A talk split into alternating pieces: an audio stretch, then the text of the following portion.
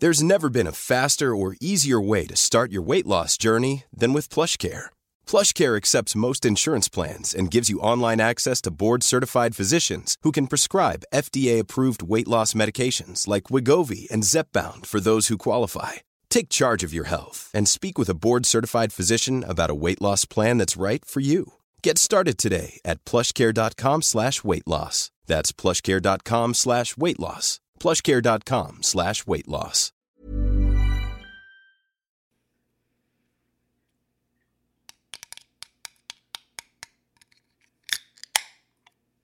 Meanwhile, I'm in like Diagon Alley, like in my corner with the trolls. I love that though too. Like the sharp breaks and I'm actually tan right now, and I look like Casper in this lighting. So I don't know. Literally I'm sorry. Are you tan or are you burnt? Which is it? Um, this part of me, oh, this part of me is burnt. This part of me is tan, and then the rest of me is pretty much whatever you choose it to be. It's not vitiligo. I just was outside weird.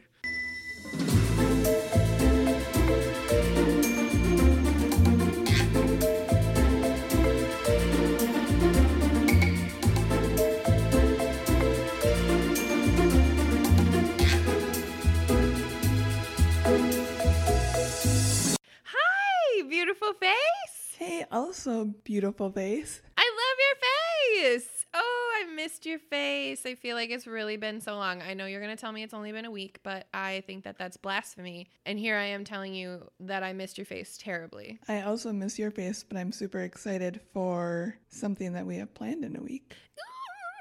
I am also so excited for that. It's going to be such a glorious adventure. I cannot wait. You know what we're gonna do that day? What? Both wear sunscreen.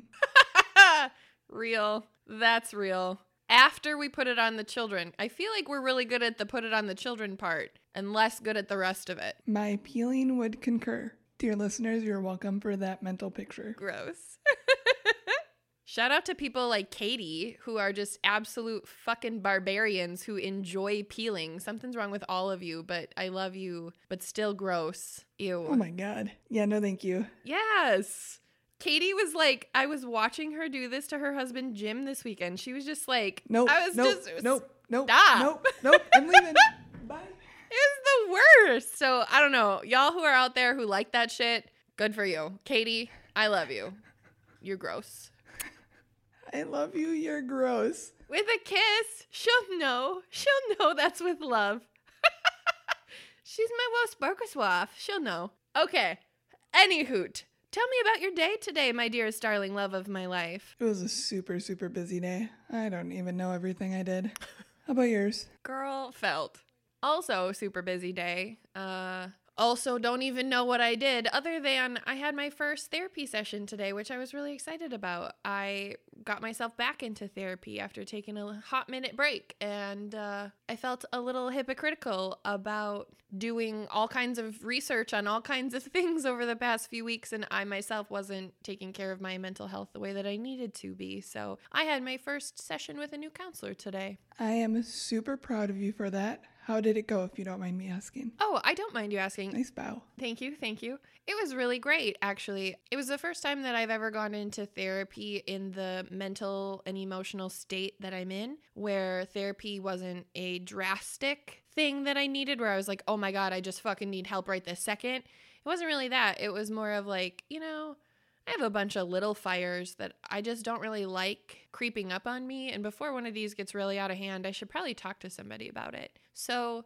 we did that. And that's literally the analogy that I gave to my counselor today. And he was just really cool and really great. And he gave me some really fantastic advice and some perspective that was honestly just really refreshing to hear. And to have come from somebody who genuinely doesn't know shit about me made it so much easier to hear and to process because I could be like, oh, okay, well, that doesn't apply to me. And you're just saying that because that's the correct answer. But I will take this information because that could apply to me and that's valid advice. And it was just really cool that I've never been in that place with therapy before, and I really appreciated the experience. So, shout out to Joel if you're listening. Shout out to Joel. And once again, big kudos to you. I know it was a step, and I'm super. I will be super, super proud of you in one minute. Hi, Nick. And I am super, super proud of you for taking that step. Thank you. I'm proud of myself. And thank you, dear listeners, for allowing me to share that with you guys today as well. Sharing that with you is really important to me, especially as we go into this episode, which was completely ironic and coincidental. And I had zero intention of sharing my fucking dirty laundry with y'all, but you know, here we are. Shout out to this episode as our final episode of Let's Hear It for the Boys. Let's hear it for the boys. Also, okay, so Let's give the boys a hand. Ooh, that might have been my best fucking one. No, no, no, no, no. Please acknowledge that might have been my best fucking one. no, I agree. I'm also here to tell you that last episode, which you haven't heard yet because I haven't finished editing it yet, dear editing gods, help me. May the odds be ever in your favor.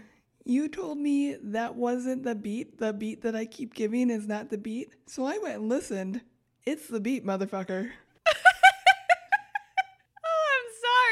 I'm sorry. Okay, well, I can nail the pitch. You can nail the beat. I think that we've got something going here. Just because you can't understand my beat doesn't mean it's not it. I forgot. Weren't you a beatboxer at one point? No, I was a rapper for half a second in my life. Oh, that's right. I remember this. Let's just skate on past that little fact and talk about what we're talking about today.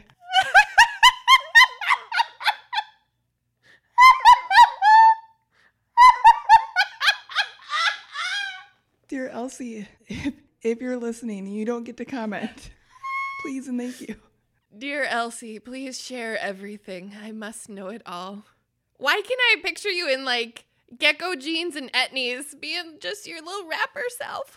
Was your rapper name Scrappy Alley? Please, for the love of fucking God, tell me it was. Cause that now, nope, nope. Just tell me yes. Just I don't even care what it was, Sure, but tell me it was Scrappy Alley. it was Scrappy Alley. yeah! I'm so excited about this news. Okay, what was it for real though? Ah, something to do with ice or frozen or let it go. No, I have no idea. I remember something about cold, which is kind of ironic. And that's what you did with that career path. Exactly. Oh, I love that news. That's amazing. Also, dear listeners, welcome to Taboos. This is a podcast. Did we do this already? Nope. Okay. This is a podcast where we talk about taboo culture with drinks in hand and foul mouths, as you can hear from our magnificent fucking intro. I'm sure that there was swearing in there, right? Yep. Excellent. That's my fucking job. There, now there was definitely swearing. I'm Celeste. I'm Allie. Welcome. We are so thrilled to have you today. I would love for you to tell us what today's episode is about. I would love to tell you. Today, we are going to be talking about drum roll.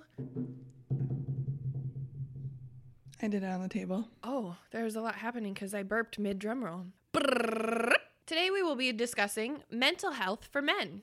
And because neither of us are men, you know what that means. I'm just remembering. Remember Me, me, me, me, me, me, me, me. Oh, look, we're already starting. I'm just remembering your um. What was the thing? What did you call it? Your surprise or your tip or something, and it was that we were both women. but yes, we're both women, and I think that means we have a special guest. It does mean that. It does indeed mean that. You know, I realized in every week this month, I have presented that information in a different format because in our episode with Bubs, I, I call us the vaginas. so there's like very, very clear lines drawn in these episodes. If anybody was confused at any point, they're not anymore. I know my voice is confusing, dear listeners. Please be confirmed at this point. Shut up! I will punch you in the throat. I don't want to hear it. Shut up. So, in order to move forward with this, we should probably go call the additional member of today's conversation in order to make this an appropriate conversation to be had by all. Agreed. Bling, bling. Here we go.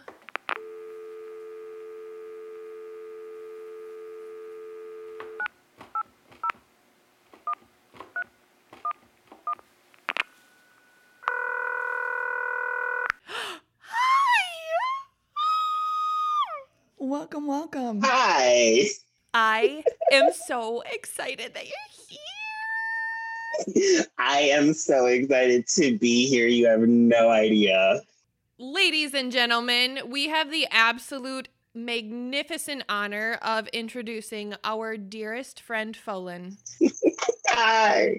Hello! Why don't you tell us a little bit about your beautiful, wonderful, sweet self? Like, I will do it just because you asked, um, not because social anxiety is forcing me to. Um, uh, so my name is Folan. Uh, I'm from Texas. You know this hot, humid heat that you know, where we sometimes have electricity, sometimes we don't. You know, you're familiar with us. Uh-huh. it's a mixed bag, really. Exactly, the homeland of Sandy the Squirrel. I am a writer, activist, and advocate here in Dallas. And I have just a lot of fun talking about mental health, Black life, uh, queer life, and just anything to do with like modern, like older Gen Z stuff. I realized I was older Gen Z this year. Like I didn't know if I was a millennial or Gen Z for the longest. It was an identity crisis for sure. It truly was. I didn't know when I was being disrespected. Actually, I was like, so should I be disrespected for like reason Hooters goes out of business, or should I be like disrespected because I'm on TikTok too much? Like, where does my insults go? Who am I? Oh God, I am totally in the Hooters category. Whoa. yes, we're killing industries. Oh, I'm dying right now. Oh, I'm so glad that you're here. I'm so, so, so honored that you said you would join us and that you are here. And I know that there was a lot that came up between life and this recording, but I'm just, I love your face and I'm so happy. Thank you. I love your face too. There's nobody I would rather do this episode than with you two. So real. This is going to be an amazing episode. Like, I feel that. I feel that energy. Yes. So before we get into this episode, you guys, should we talk about what we're drinking? Yes, uh, I am drinking air and Korean apple because I need to watch my figure and also I have to get up at 4:30 in the morning. So that's why I don't want to miss like my six alarms already as a sober person. So I'm gonna keep that. myself from getting there. So that's what I'm having, you know. Felt. Felt absolutely. Yeah, agreed 100%. And you just got back from vacation, so you probably need a moment anyway. Like, absolutely. Like my liver's like, chill yourself. Sit down, please. yeah, I am a part of you. Remember that I am here and I'm here to support you, but you have to treat me right too. It's a reciprocal relationship. A give and take, baby. Allie girl, what are you drinking over there? I'm drinking what I thought was a pretty appropriate named beer for this episode. It's by New Belgium Brewery and it's called Heavy Melon. Ooh. Ooh, cute. And it's pretty obvious what it is, but it's a watermelon something. Ale? I don't even know. There's no description. I could keep turning the bottle if you'd like. That's tasty. It's pretty obvious what it is, though. you know, the bottle actually reminds me of Steve's shirt from Blue's Clues, which now makes me need to hear your Blue's Clues noise. Pow! Ooh, excellent. We love to see it. it's true. I just have to say that whoever the new guy is on Blue's Clues, whose name I can't think of, I think it's Josh, but I'm not sure. But he's kind of Oh, uh, attractive. in, Yes. like a really weird Yes. way. No, I just made this super awkward. No, it's not awkward. It's kind of disrespectful. Yeah. He doesn't have facial hair though. And normally, like, they have to have facial hair for me. And I don't know. I was like, he's really handsome. they have to have facial hair for me. Yeah, men have to have facial hair for me to be attracted. I know this is true about you. Like, I know that's real, but still so fucking funny to hear you say. Sorry, it's just one of my things, but I felt really weird finding out that I grew up with Blues Clues Steve, and now I find the new host semi attractive. That's weird to me. it was funny when like gay Twitter found his shirtless selfies and like the internet broke a little bit. And I was like, we I know we're in the pandemic, but please like chill and close y'all legs. Like it's like let the kids have him for a bit before we take it too far. People are thirsty. Moms, chill out just for a second. Zac Efron is still on TV, okay? Oh, I said new documentary before the Botox scandal. Sorry, I completely derailed that. I would love to hear what you're drinking today, my dear. I similarly picked today's beverage based on its title relating to today's episode uh, because I recognize that the subject of mental health is often looked at as a really little thing, but it's actually a really big little thing. And that is the title of my beer, Big Little Thing IPA. Aw, that's super cute. oh. That's a cool can. Thank you. I know. When I saw it at the store, I was like, oh, that's very like constellation y, but it's really not. It's more like a circus and bubbles. And Hmm. it is by Sierra Nevada. It is an Imperial IPA. And uh, that's about all it says on the can. It's really good. It's really fucking hoppy. And it's a much bigger tall boy than I was anticipating when I opened it from the fridge. And I, we're just going to see how this goes now because we're here. I'm committed. And um, it's a big little thing. Perfect. I love the symbolism. Thank you. Thank you. I got a little creative with it. I am ready for you to teach us some things. Oh, I cannot wait to teach y'all some things. Before we get into this episode, though, especially because this one's about mental health, we have to have a disclaimer. I would like to start with that now, if that's okay. Sounds good to me. Dope, dope. All right, here we go. Today's episode will have a content warning as we will be discussing topics and concepts that may be triggering for some listeners. Mental health can be impacted by infinite scenarios, and in all honesty, means something unique to each of us. We recognize that society doesn't treat anyone well when it comes to the subject of mental well being. It is our intention with this episode, however, specifically to both magnify and normalize the topic of mental health as it relates to men. Allie and I are not medical professionals, or men for that matter. Such as, the following information is based purely on research, opinion, and personal experience with men that we've met in our lives. So, dear men listening, we need you to hear us say we appreciate you, your feelings are valid, and your mental health matters in all things you do to make you the healthiest and happiest versions of yourselves. Here, here. We love that. Here, here. Aside from the go fuck yourself at the end of the sex toys episode, I think that might be my favorite disclaimer from you because it was just beautiful. Thank you. My go fuck yourself disclaimer was probably my favorite too because it was so fitted for that episode. Like it was so necessary to go into that episode. So I appreciate that. Kudos. Thank you. You know what? That's a dad joke that I will accept anytime in that context. Appreciate you. Mm-hmm. Thank you for your approval on that. No problem. Just saying, you win. I have never gotten a seal of approval from you on a joke ever, so this is like a big deal for me. I'm gonna commemorate this moment forever in eternity. Thank God it's fucking recorded because otherwise I'd have no proof.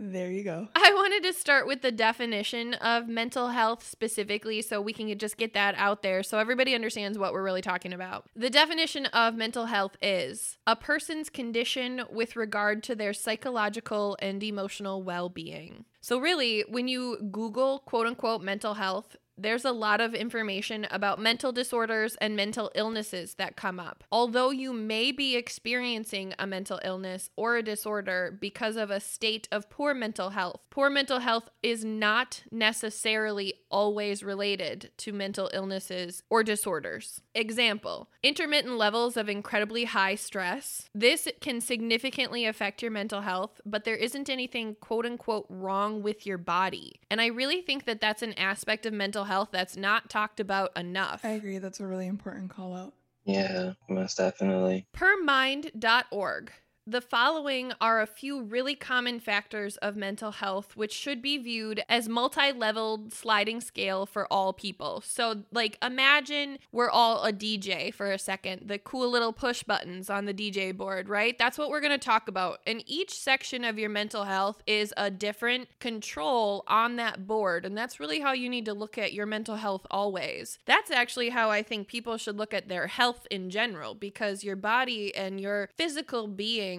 in all of its existences and all of its levels and planes are all connected and yet different. So that can include all kinds of shit, right? Like your emotional plane, your mental, your spiritual, your physical, and that can be for whatever you believe in or don't believe in. But I think that that's a fair analogy for us to go into with this in mind. Agreed. Some of those common factors include anger, anxiety and panic attacks, bipolar disorder, body dysmorphic disorder, borderline personality disorder, depression. Shout out to our episode on depression. Also, shout out to our dysmorphia episode. If y'all haven't heard that one, it's really fucking amazing. Disassociation and di- disassociative disorders, recreational drugs and alcohol, eating problems, hearing voices, hoarding, hypomania and mania, loneliness, obsessive compulsive disorder, panic attacks, paranoia, personality disorders, phobias, postnatal depression and perinatal mental health, PTSD, schizoaffective disorder, schizophrenia, seasonal affect disorder, self esteem, self of steam, self esteem, self harm, sleep problems, stress, suicidal feelings, and trauma. For anyone who isn't aware, trauma can only be defined by the person who is experiencing it. Trauma wears a new face every time you experience it, and they will all haunt you forever if you don't acknowledge, accept, and forgive yourself for the burdens and sins that you are not meant to carry. That is the best way that I can describe trauma. I think that's a perfect way to describe it too, honestly. Literally, that was like the most on point. I actually need to borrow that for to tell some friends, like so they get what trauma is.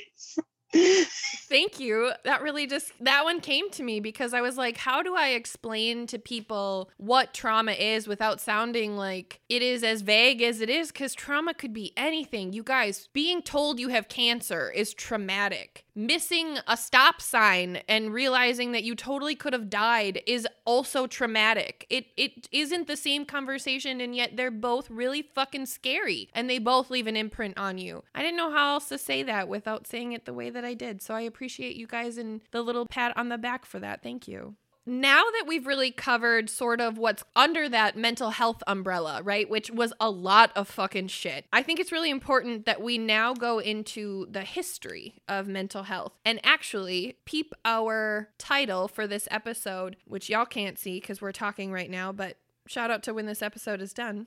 I think it's really both clever and sexist, but also clever for this episode. That the title of this episode is The History of Mental Till health. Nice. I love that. I also love how you like sing it. I couldn't help it. Yeah. That's how I wrote it on here. I felt the emotion just from the writing to the saying. I know. That is what my special guest notebook had to contribute. So, really, I found this information in an article called Looking Back Masculinity and Mental Health The Long View. And this was found at thepsychologist.bps.org.uk. The article started with this quote As a medical historian engaged in research on the history of men's mental health, it is striking how little research exists on the ways in which men have coped with professional and personal pressures. The literature on male psychological and emotional disorders is equally sparse. Why this history has been so poorly recorded is a matter of considerable debate. Scholars of gender studies have broadly tended to assume a male norm and consistently focus on femaleness and differences from the norm. So we're going to sidestep for one second because I want to really explain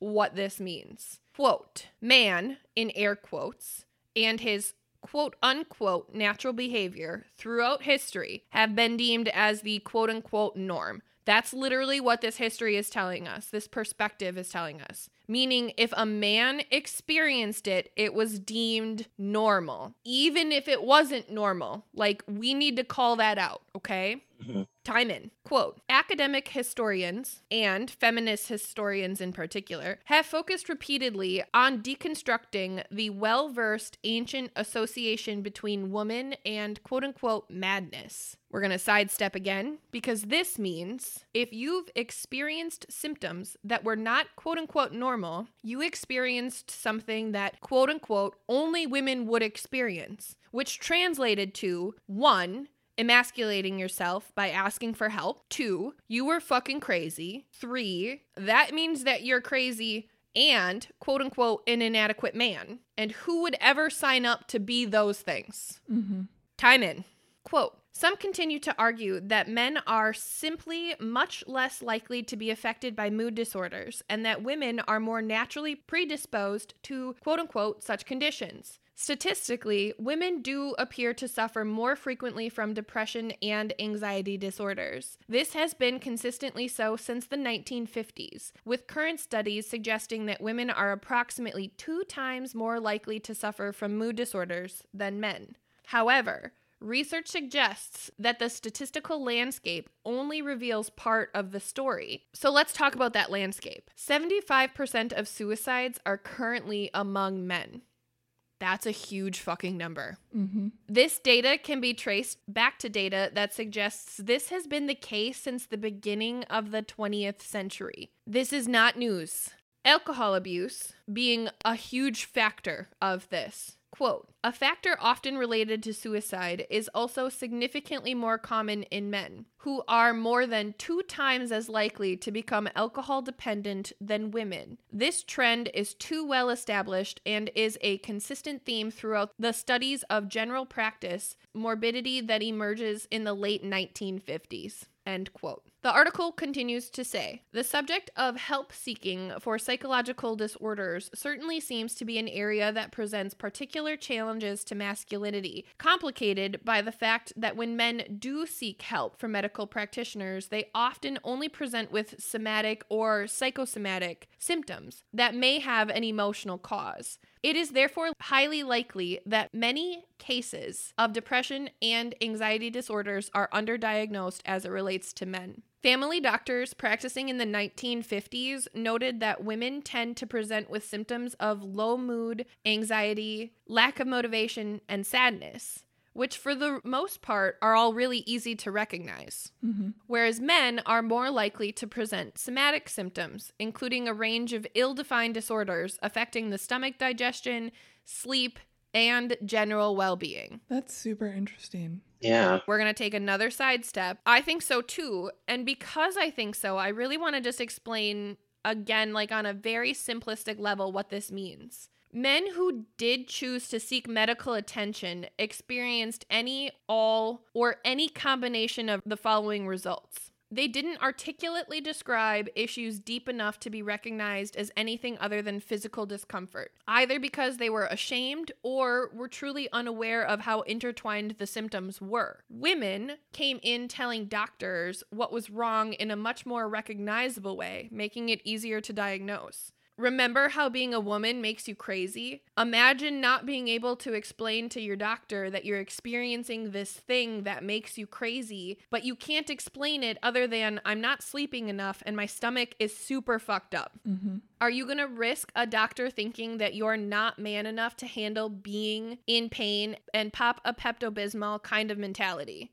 Which is just really not fair to men at all. Yeah, exactly. Yeah, most of. But also, we have to remember that man sets the bar for normal, and that bit is still really fucking important.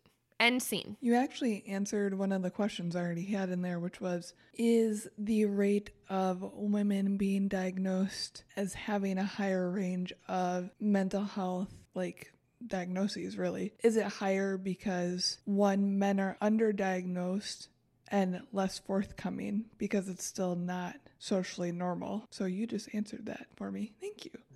You're very welcome. I have a bunch more information that I'm really excited to share with you guys. This information actually might be one of my proudest research moments since our qualified immunity episode. Uh, and I just really, I can't wait to share the rest of this with you. Dear listeners, if you want to send special something to Celeste, send her special pens. I don't know what that qualifies as, but something that makes writing in the special guest notebook easier and more fun. I mean, I will never deny anybody who wants to send me pens, you guys. I literally go through about a pack of pens a fucking week. It's not even a joke.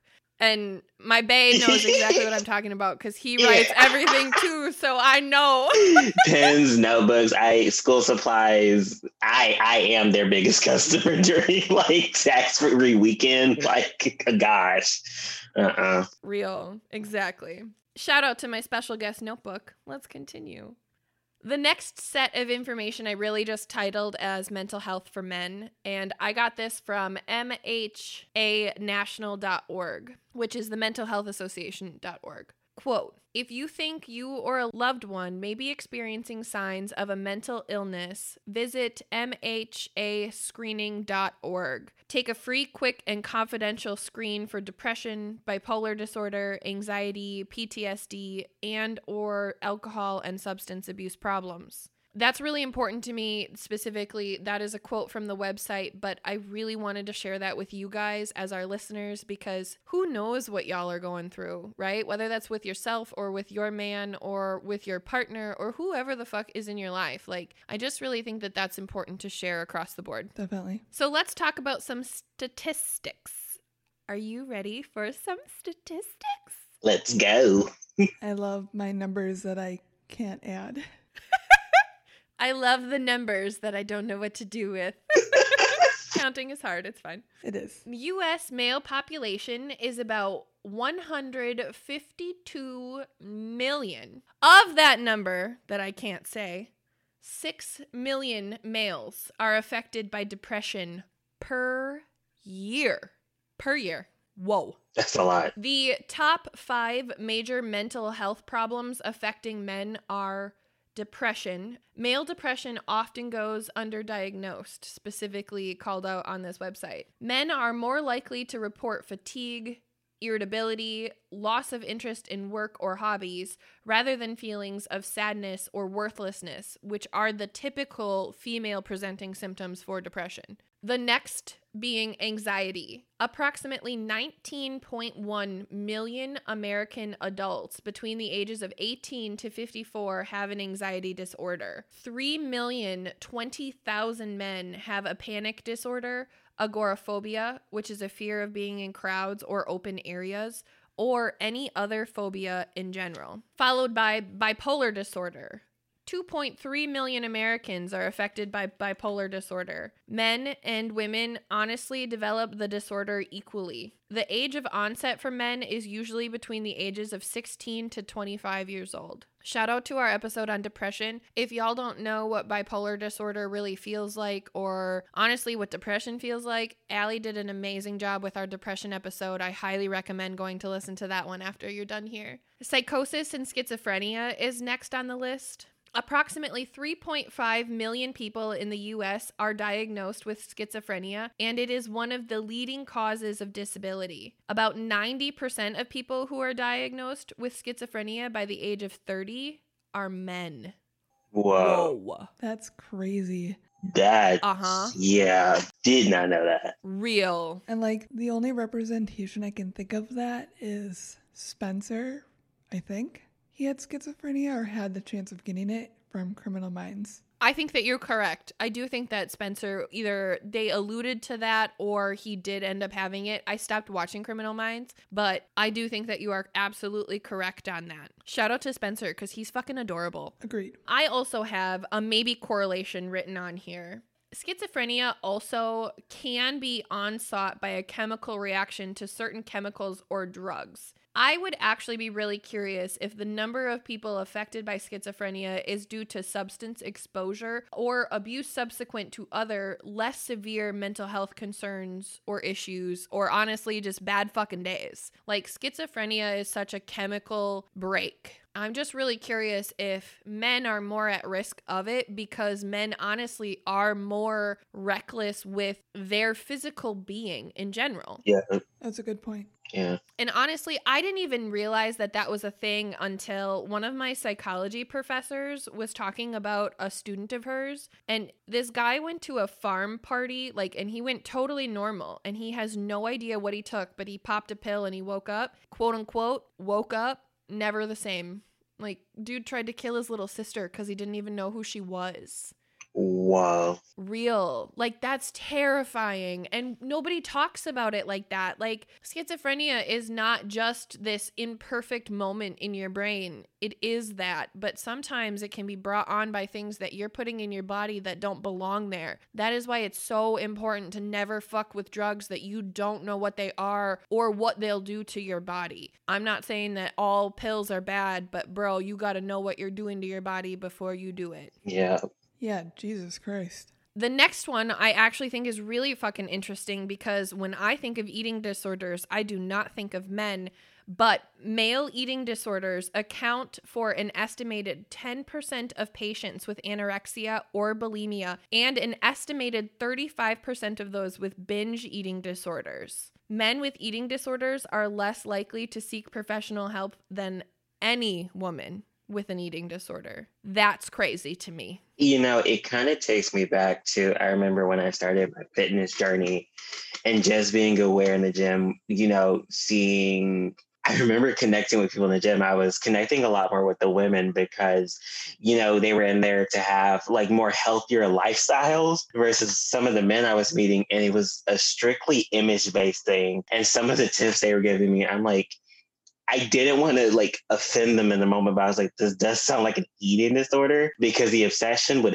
every little thing you put in your body and the obsession with looking in a mirror every time you work out or paying attention to how you're looking physically versus how your body is feeling was like really concerning for me when I first started out. I really fucking appreciate that you shared that. Thank you. I think that's a great call out too because there's a lot of talk in society about how selfies and social media puts a lot of pressure on girls, but it puts a lot of pressure on boys too, especially now I think about superhero movies, for example. Oh, Chris Evans and his six pack. That's like the standard for men now. And there are images of men photoshopping six packs onto their bodies in completely the wrong spot, let me tell you. So, basic anatomy check, please. If you're gonna do it, do it right, please. Mhm, two inches to the left, people.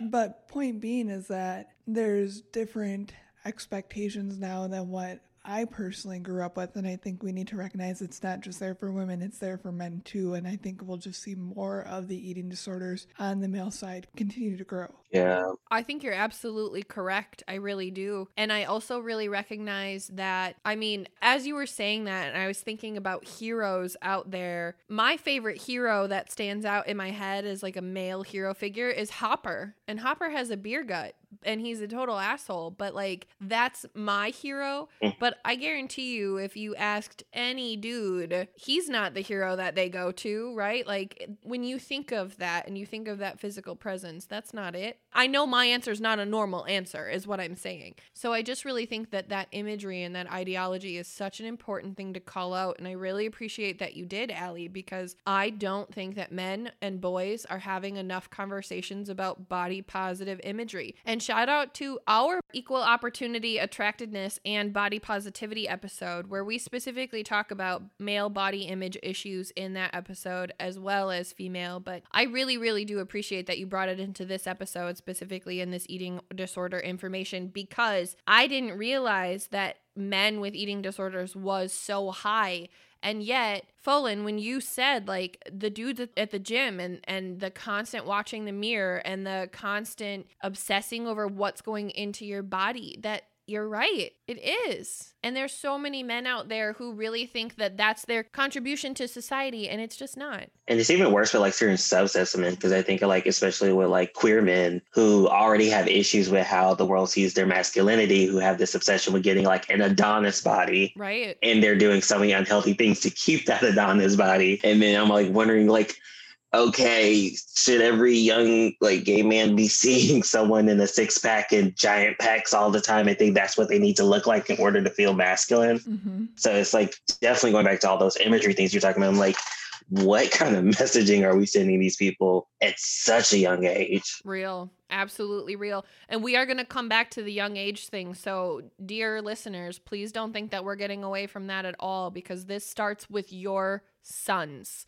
Hear me say that. I have a brief disclaimer before we head into the next section of information because I think it's really important. This is an additional content warning as the following will be discussing concepts of suicide, abuse, and substance abuse. Trigger warnings ahead. According to the Mental Health Awareness website, there was a title on the page which honestly I couldn't I, I just took the title because it was the most appropriate title even though it gave me heebie jeebies so I just had to tell you guys it gave me heebie jeebies but now I'm gonna use it uh it was fast facts on suicide which isn't funny but It's very blunt. Mm-hmm. Yep. so so blunt okay I'm laughing because I'm a bad person and everybody knows that it's fine No, it's an awkward situation. There shouldn't be fast facts on suicide, but there is because it's a real scenario. Like it's a real thing. yeah. It's like a top 10 video.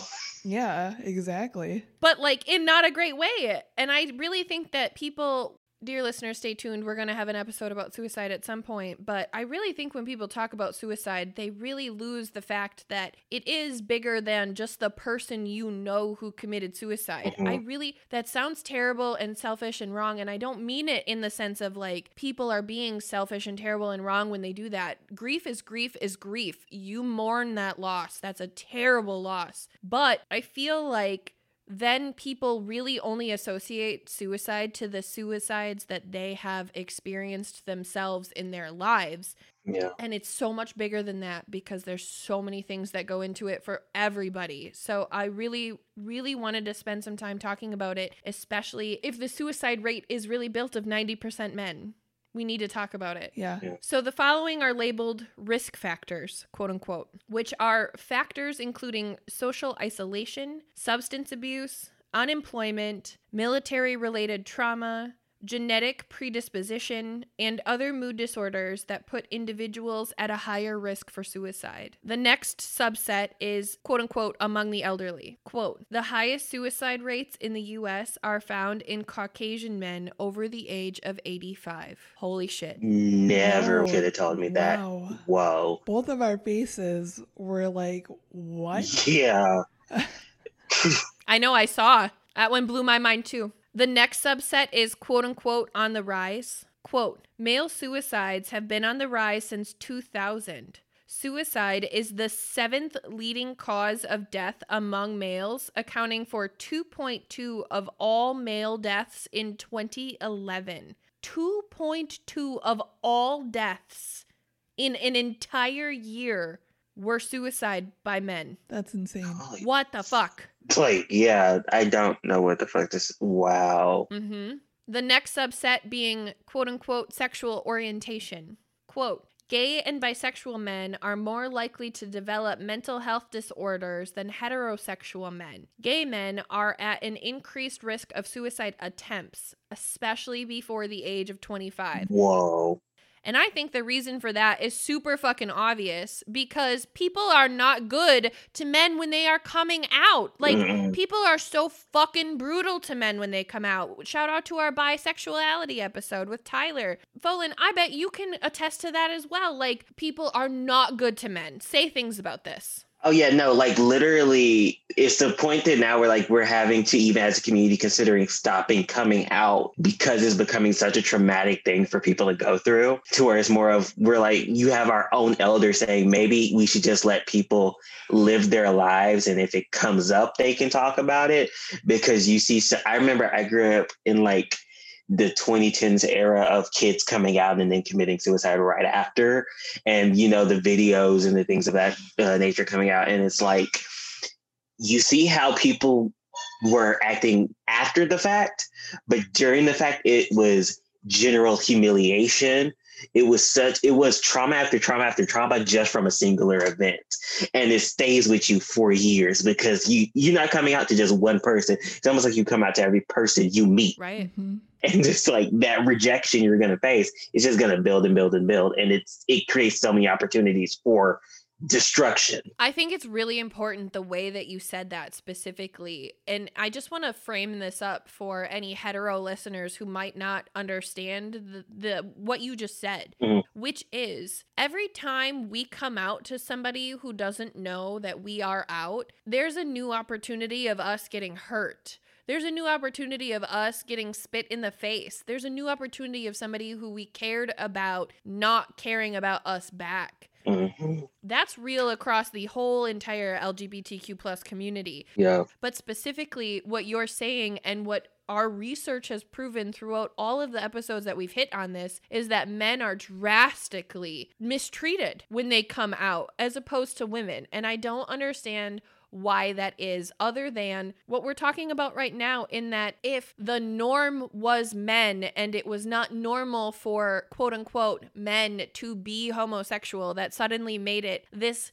crazy thing. And I really think that that goes back as far as we can really honestly trace homophobia Mhm. is that it was deemed that homophobia was not normal, therefore it was crazy, therefore it was feminine, therefore it was evil, which goes back to fucking Eve and her sinning ass eating the fucking apple. Like, bitch shouldn't have cheated on her diet and we would all been fine. one more day But the weird thing is the fact that it was accepted in in like ancient Mhm. times. I don't understand. yeah I mean, I understand how we got away from it. I just fucking hate I hate stupid people. That's really all I have. yeah Agreed, but that's specifically why I didn't say from the dawn of homosexuality. That's why I specifically said from the dawn of homophobia because those two things, dear listener, are not the same fucking date. yeah Yeah. The last category in the fast facts on suicide is labeled as gender disparity, quote unquote. Quote, more than four times as many men as women die by suicide in the US. In 2010, a total of 38,364 Americans died by suicide, and 79% of those suicides were men. Wow. damn Oh my Christ. That's a lot of fucking men. yeah That's a lot of people in general, but that's a lot of fucking men. The next section that we're going to talk about specifically is substance abuse, which also needs its own area because super, super different than other people's issues and traumas. People who struggle with substance abuse, that's an entirely different ballgame than people who struggle with bipolar disorder, which is not to say that people who struggle with bipolar disorder cannot suffer from substance abuse, which is just as fucking dangerous as them by themselves. So please, everybody, hear me say this next set of information is specifically about substance abuse and how dangerous that can be independently. The first category being alcohol dependency. This blew my mind, especially because I live in Wisconsin and this shouldn't blow my mind. And here we are. Approximately one in five men develop an alcohol dependency during their lives. what One in five. I'd actually argue that men create these dependencies together more often than not, honestly. oh oh death and it starts like as early as college and high school If not earlier, yes, because welcome to Wisconsin. I had my first beer at 12. yeah I'm not proud of that, but I am saying that's real. Mhm. Yeah, I think in our area especially, it's just a norm. I mean, what do you do here? You go to a bonfire and you drink. And then you go to church, Yeah, and then you go drink after church. exactly that doesn't equate to everyone, obviously, but it is very much a social norm here. And I honestly think that even though it is the social norm here, I recognize it's a social norm everywhere. I do. People don't Yeah. go drinking by themselves just because they go drinking by themselves. Drinking is a social activity more often than not, and that's okay. I am not downing drinking as a social activity. What I'm saying is, if you are starting to develop a problem or you recognize somebody who you usually go to do social drinking with is developing a problem, it's really your job to say something. It's your job to be their friend and say, you know what, you've really taken our thing that's sort of a fun thing and brought it to a place that I'm really worried about. Do we need to have a conversation about that? And they might be pissed about it. They might not want to talk about that, but seriously, say the words because otherwise you're enabling their drinking habit. And I promise there's a bunch of little girls and little boys who really wish more than anything that their daddy would come home sober for one night. So say something. The next category is bisexual and gay men. Homosexual men are more likely to have higher rates of substance abuse than heterosexual men. So, this one I want to talk about because I'm really curious as to why you guys think that's a thing. I'm I have nothing written down, completely open to you guys. Why is it more common for homosexual men abuse drugs than it is for straight men? Well, it's it's interesting when you look at the community how majority of the places of gathering are bars versus actual like regular old libraries and things like that, which we do have. But in most cities, the most common place you can go find queer people is at a gay bar. So it's interesting to see like that's kind of been like our main space of social gathering, especially because that's kind of where the you know gay liberation movement started at the Stonewall Inn, which was a gay bar, and you have the harassment, like you know have these few clubs and stuff that are you know accessible spaces for queer people without judgment or harassment. But because it's the one space we kind of had without being essentially attacked and ostracized is kind of the one thing we've held on to. And so in that haven, you kind of latch on to everything there. You latch on to the drug use, you latch on to the alcohol use, because in those havens where you don't have much, that's kind of all you got, that's where you're going to go. And honestly, it has to kind of go back to the alcohol and drugs is sometimes used as a numbing portion. It's easier to numb the pain if you can't feel it and if you're not lucid enough to do it. I know gay and bi and queer men who are engaged in substance abuse and have to, you know, end up coming out by the time they're 30, 35, talking about how long they've been involved in it. Some come out even younger, but it's it's a huge prevalent part of the community that definitely needs to be talked about. I appreciate everything you just fucking said. Thank you. And the other thing that stood out to me while you were saying that is I bet that it's a very normalizing factor, right? Like hmm being in the gay community is one thing, and yes, it's a community, but there's so much stigma even within the gay community. Yeah. All three of us have seen that. hmm So I really recognize that if I were to go to a gay bar, being in a place of fragility in my outness and just wanting to be accepted and be included in this community that says I am welcome here and I belong here, even though I'm not gay enough to actually belong here, right? Because I'm bi and that's what people say about me. Which is wrong.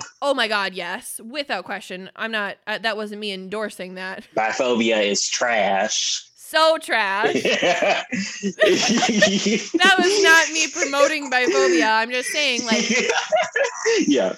here here's me with this opportunity to make friends who wear the same flag that I do hmm and yet the only way that I can really get them to like me is maybe if I take a bump with them. Like I recognize that that's probably a very real aspect of that community. Yeah, yeah. That's super interesting that you bring that to light because, wow, I feel old. But like back in my heyday, the fact you said heyday. when I had like a roommate, truly right out of high school when my life was a little bit crazy, I'm also bi and had a roommate who had a gay boss. And I just had a lot of LGBTQ plus community in my life, and there were things available within that community, and I never really put like two and two together, so things just clicked in my head. Yeah. I think it's really important, though, that all three of us had this conversation from a different perspective, and yet we're all saying the exact same thing. Exactly. Like, I think that's really important for not only other members of the LGBTQ plus community to hear, because I think we're normalizing their experiences as well, but also for members of the straight community to hear, because seriously, you guys don't understand that when we say that being the way that we are is lonely as fuck, this is what we're talking about. This is what we mean by that. Mm-hmm. So when Folan says people are saying that they're not going to come out anymore, that breaks my fucking heart because the hetero community is enforcing the hatred that is in the LGBTQ plus community with all of the stigmas and hate and problems that there are out there. And I just think that we all need to grow the fuck up. And we say it all the time. What happens between my legs is none of your fucking business. Who I have sex with and marry and love is none of your fucking business. I shouldn't have to do drugs in order to fit in. hmm Go lay down. Go lay down. Go. I have dogs. I'm not yelling at a person. She does talk to me like that though, just so you know. So I really appreciate that we could talk about it from that perspective. And dear listeners, I hope that that was as educational and as enlightening for you as it was for all of us in this little bonding moment because that was cool as fuck. The next category is labeled military veterans. Male veterans, regardless of their form of service, experience nearly two times the rate of alcohol and drug abuse as women as a whole. wow. That's insane. That's not shocking to me, and this is just. Mm. Not shocking to me either.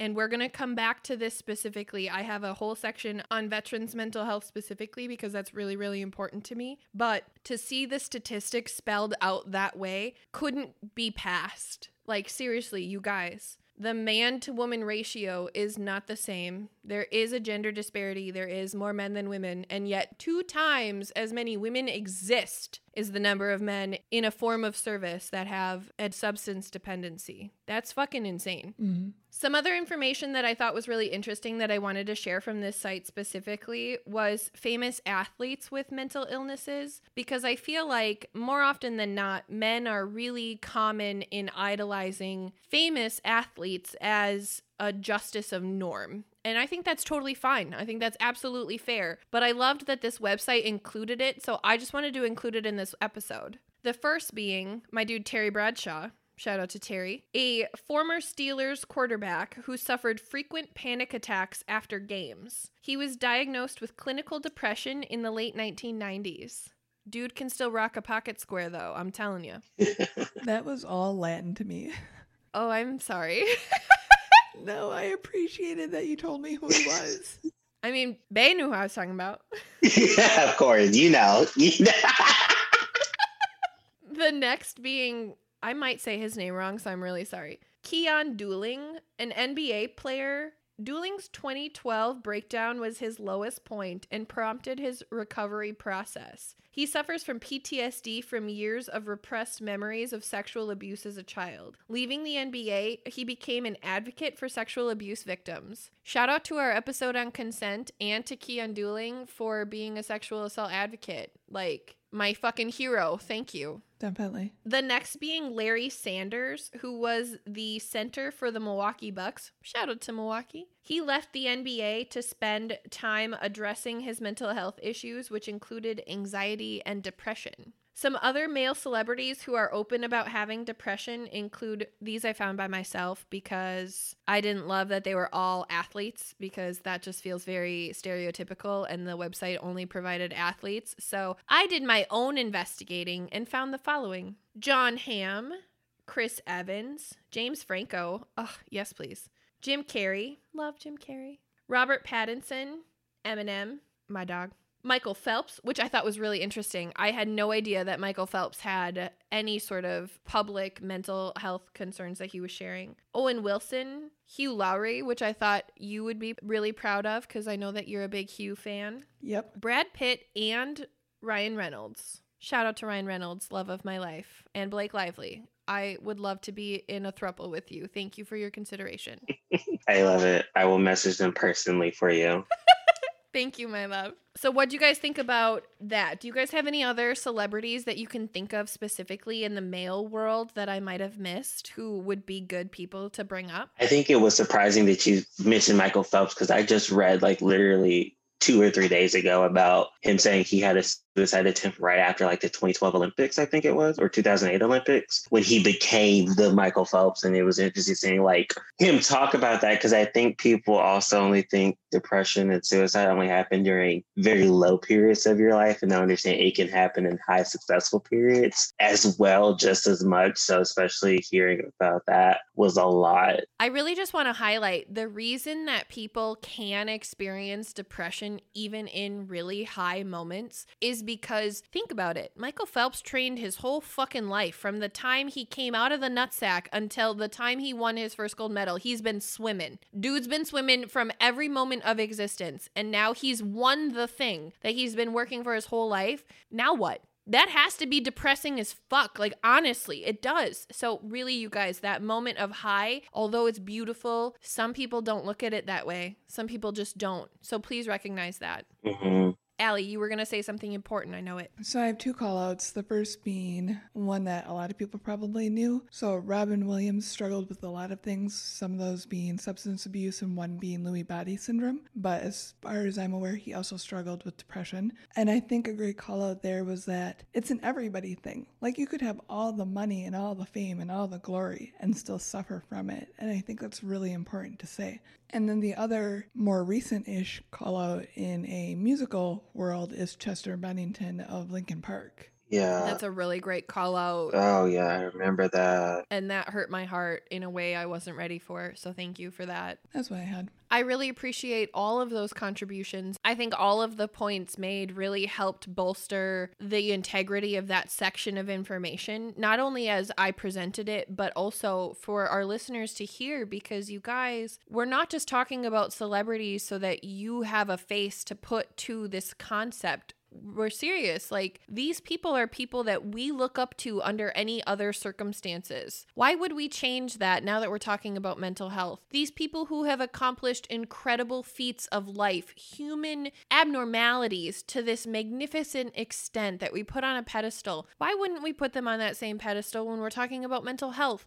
Why wouldn't we look up to them in that way? They're the strongest people we know because of X, Y, or Z, and that includes their depression, that includes their mental health. And if we're proud of them and we aspire to be like them in our bench press or in our breaststroke or in whatever the case may be, we should strive to be like them in being as open and as honest and as real about our mental health as well. That was beautifully said. Surely. So I really appreciate that we could talk about mental health from that view and that perspective. And I would love to move on with our conversation. The next section I have titled as a conversation point. So I really want to open this up to us specifically and dear listeners, to you as well. I invite you to think about this as well. So my question is, y'all know that little boys have mental health too, right? Mm-hmm. Mm-hmm. So I want us to talk about that. I want us to talk about where mental health for men honestly starts. Yeah.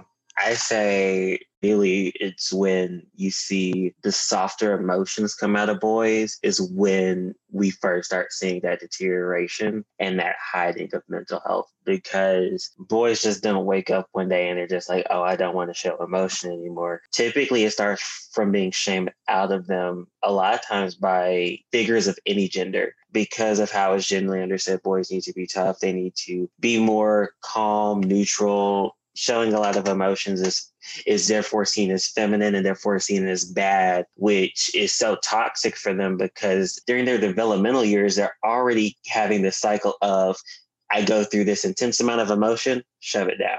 Intense amount of emotion, shove it down.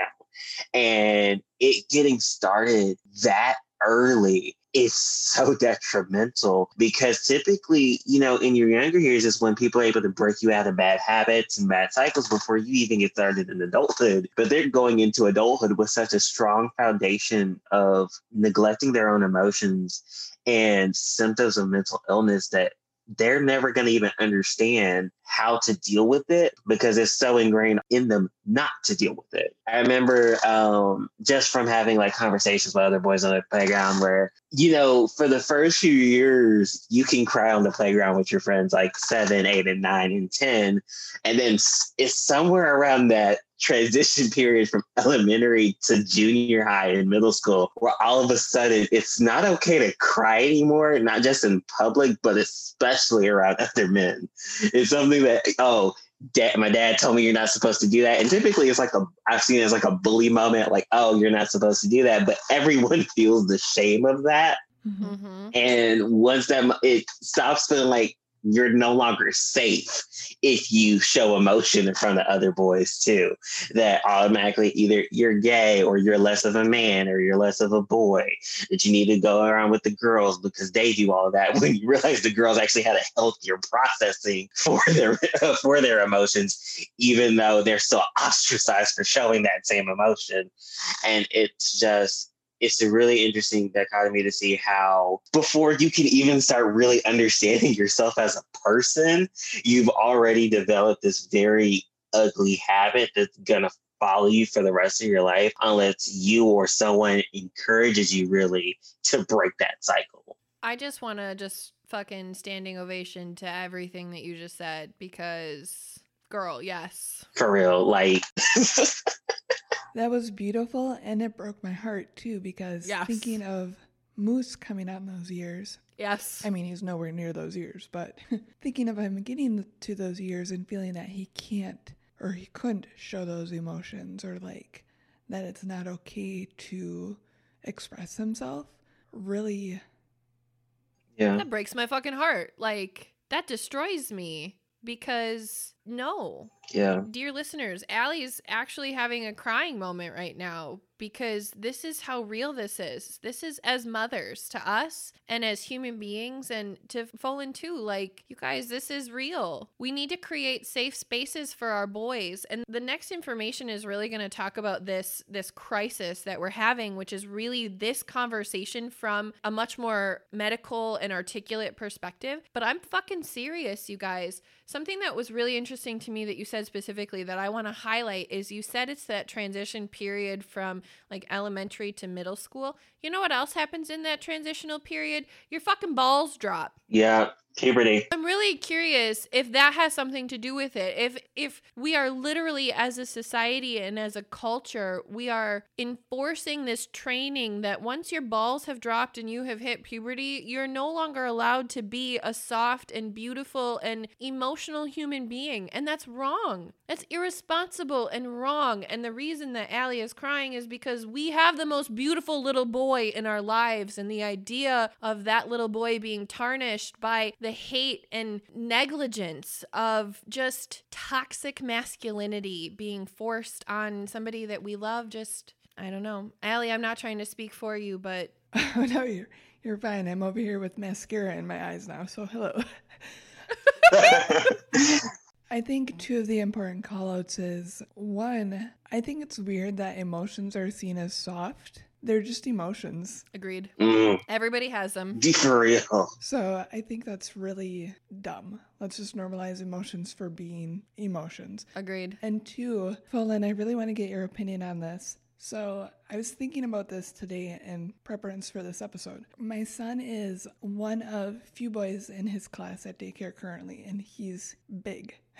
There's a reason his nickname is Moose. He's a big boy. And when he has tantrums, like any toddler does, he goes ragey. And maybe I'm wrong in this assumption, but I feel like boy rage is handled in a different manner than girl rage.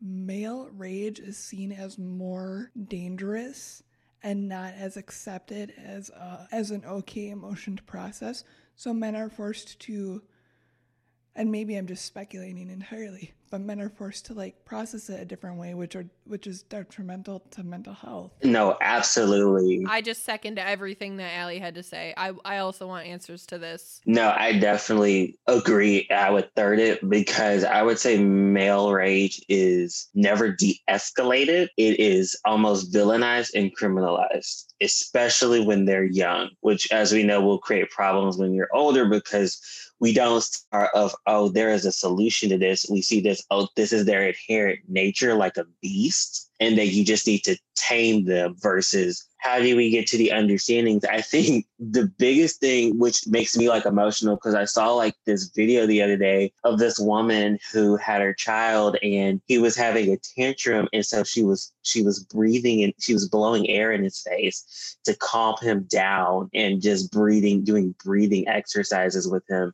And I'm like, I've never seen anyone calm a boy that way before. And it made me cry because I was like, in a moment of empathy that I think a lot of people don't have when boys are enraged and understanding that a boy's rage can come from a hurt place. And I think that's the big disconnect is that they think it's just there rather than this could be something that has been triggered. It could be a trauma response and it could really just be how they're reacting emotionally and rather than just oh go in the corner. Sometimes people you know still discipline their kids which be quiet. Yeah and just shut up and get out of my face. Like no the there's no work to actually understand what brought this on.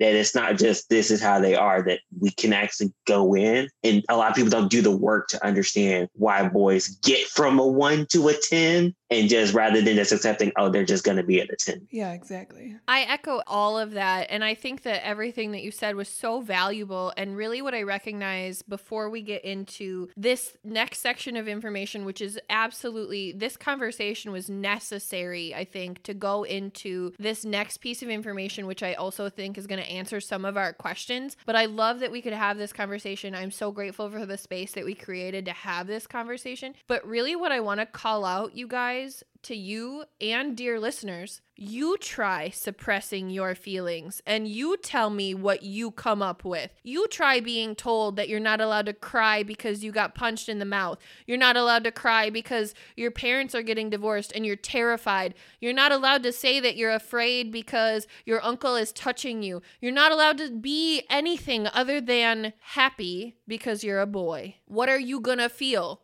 You're gonna feel fucking mad. I cannot internalize. I am not that person. If I try to internalize my feelings, they come out as fucking rage. And that's anything. That is any feeling because I don't internalize. I have to talk about things. And if I don't, they manifest and they fester into outright Italian hyena rage and then I rip some fucking people's throats out and it's a bad day for all. I can't imagine that being the norm as a little boy. Like, you guys, seriously, we have to be better to boys if we have any hope for men in the future. All of that. Amen to that. Which leads me to the article title, which I think is incredibly appropriate to really encapsulate this conversation, which is Are we facing a mental health crisis for boys? From edutopia.org. Quote Emphasizing stoicism, toughness, and competition can leave boys without the emotional tools they need to thrive. How can we change course before the problem gets out of hand? End quote. The article was written by a couple of different people. There was a lot of information in here, so I'm going to do my best to make sure that I break it out the way that the article did. But if I don't, please forgive me.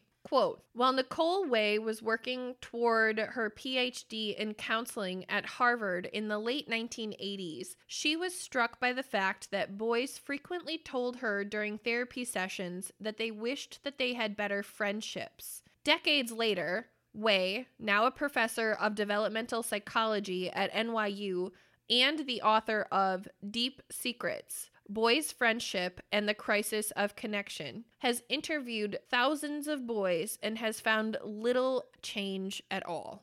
Wow. So I want to talk about what Dr. Way did discover because I think that that's really fucking important. Dr. Way discovered that although boys desire connections with peers, they tend to distance themselves as they age due to social stigmas. Bolin, did you not just say that to us? Yeah. Yup.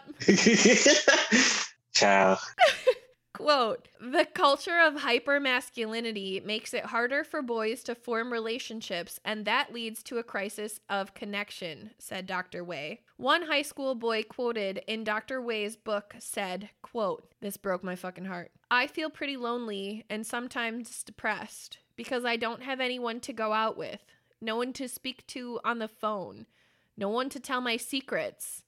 I tried to look for a person, you know, but it's not that easy. End quote. Mm. I really feel like this quote spoke for all of us when he said that. Yeah. Like, I really think that most people feel this way at some point in their life, no matter how many people they actually could turn to. Mhm. I really recognize, I just think that that feeling of, I don't have anybody to talk to about this right now is really, really normal. And I want everybody to hear me say that. Yeah. That doesn't mean that it is normal to not have anybody to talk to, but feeling that way is. Quote While the teenage years have always been a time for critical development and heightened emotions, America's teens now seem to be struggling more than ever, especially boys. End quote. One study found that rates of depression increased by 52% in the teens between 2005, 2017, and then again in 2019. Damn. Wow. That's insane. 70% of teens reported having anxiety and depression as major problems in their lives. Quote For boys in particular, there has been an alarming rise in suicide among older teens, 15 and older, according to this information, since 2000. And they die by suicide at a three to four times rate of girls. That's insane. Wow. I'm speechless. Real. So, Phelan, this is where I would really love for you to say some things about mental health for boys, like specifically in your experience. What can you really bring to boys in this conversation who might be listening to us say it's okay to talk to somebody? Like, please work your magic, do your thing, insert here. I got you.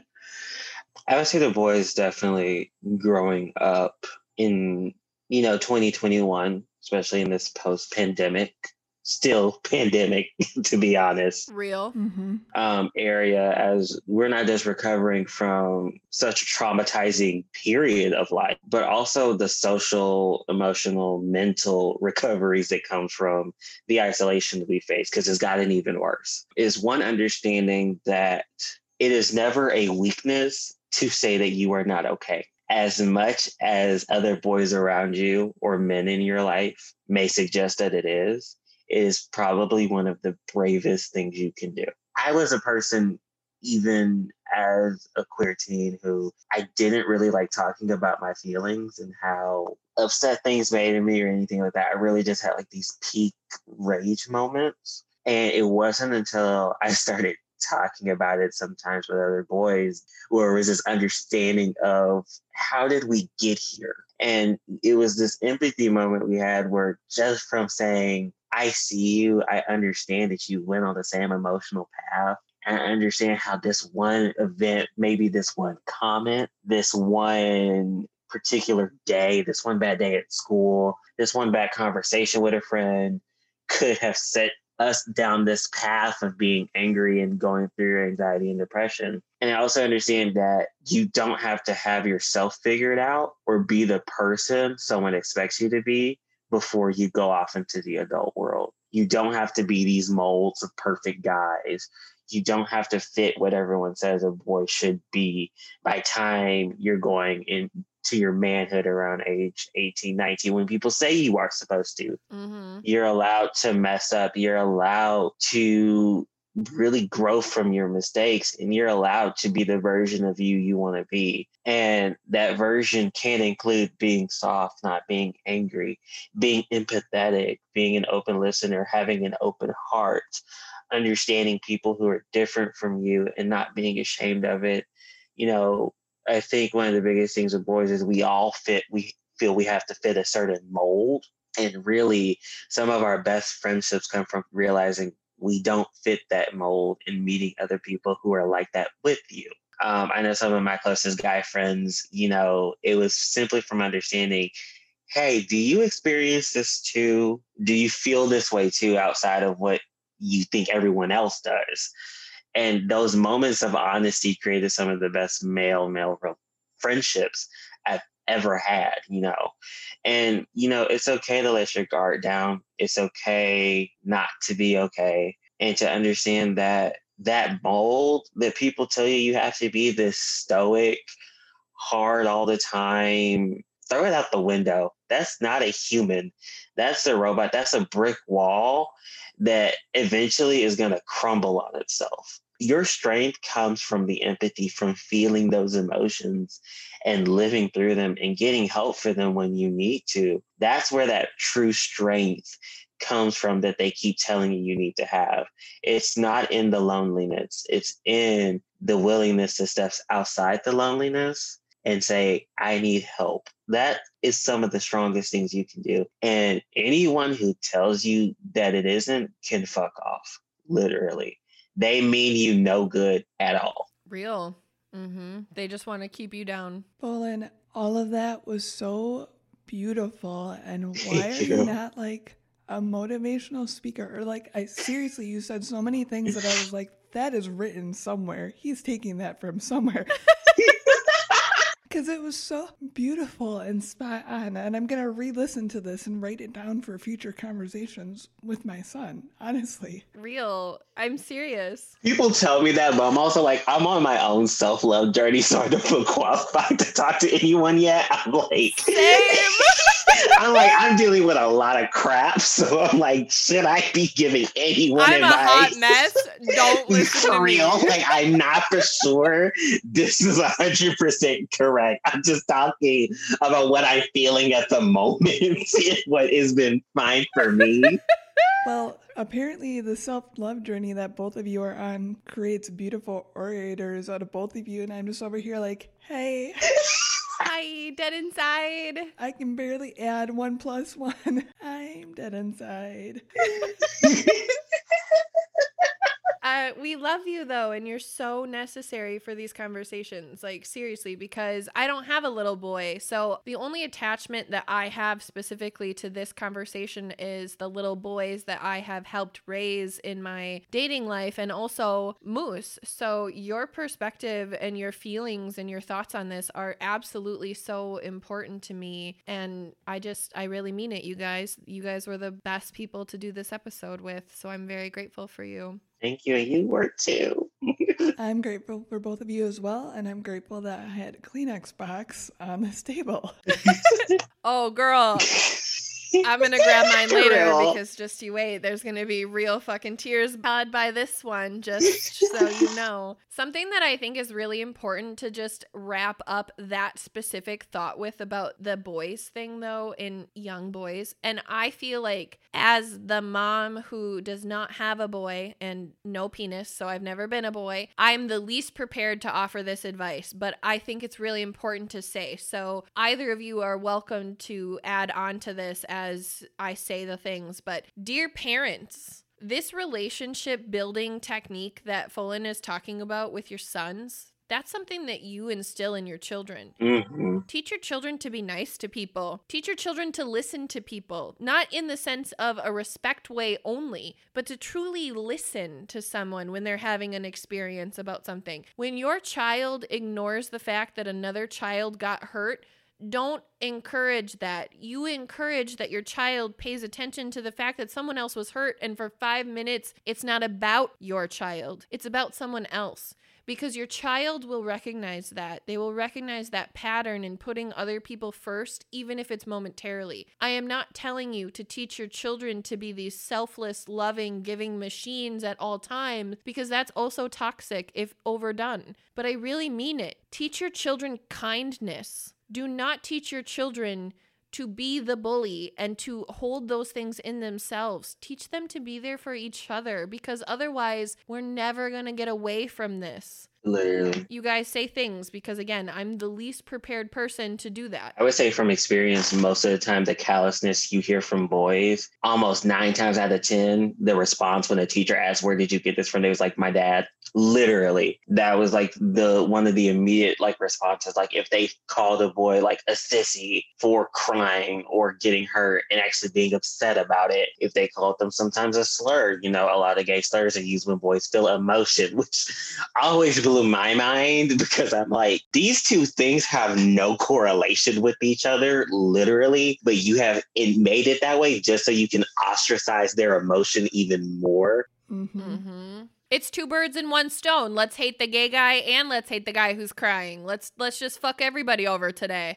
exactly. Like I know so many men who do not think crying is okay because it makes them makes them seem gay. I'm like, wanting to be with someone of the same sex and needing to cry because you're having a bad fucking day are two different things.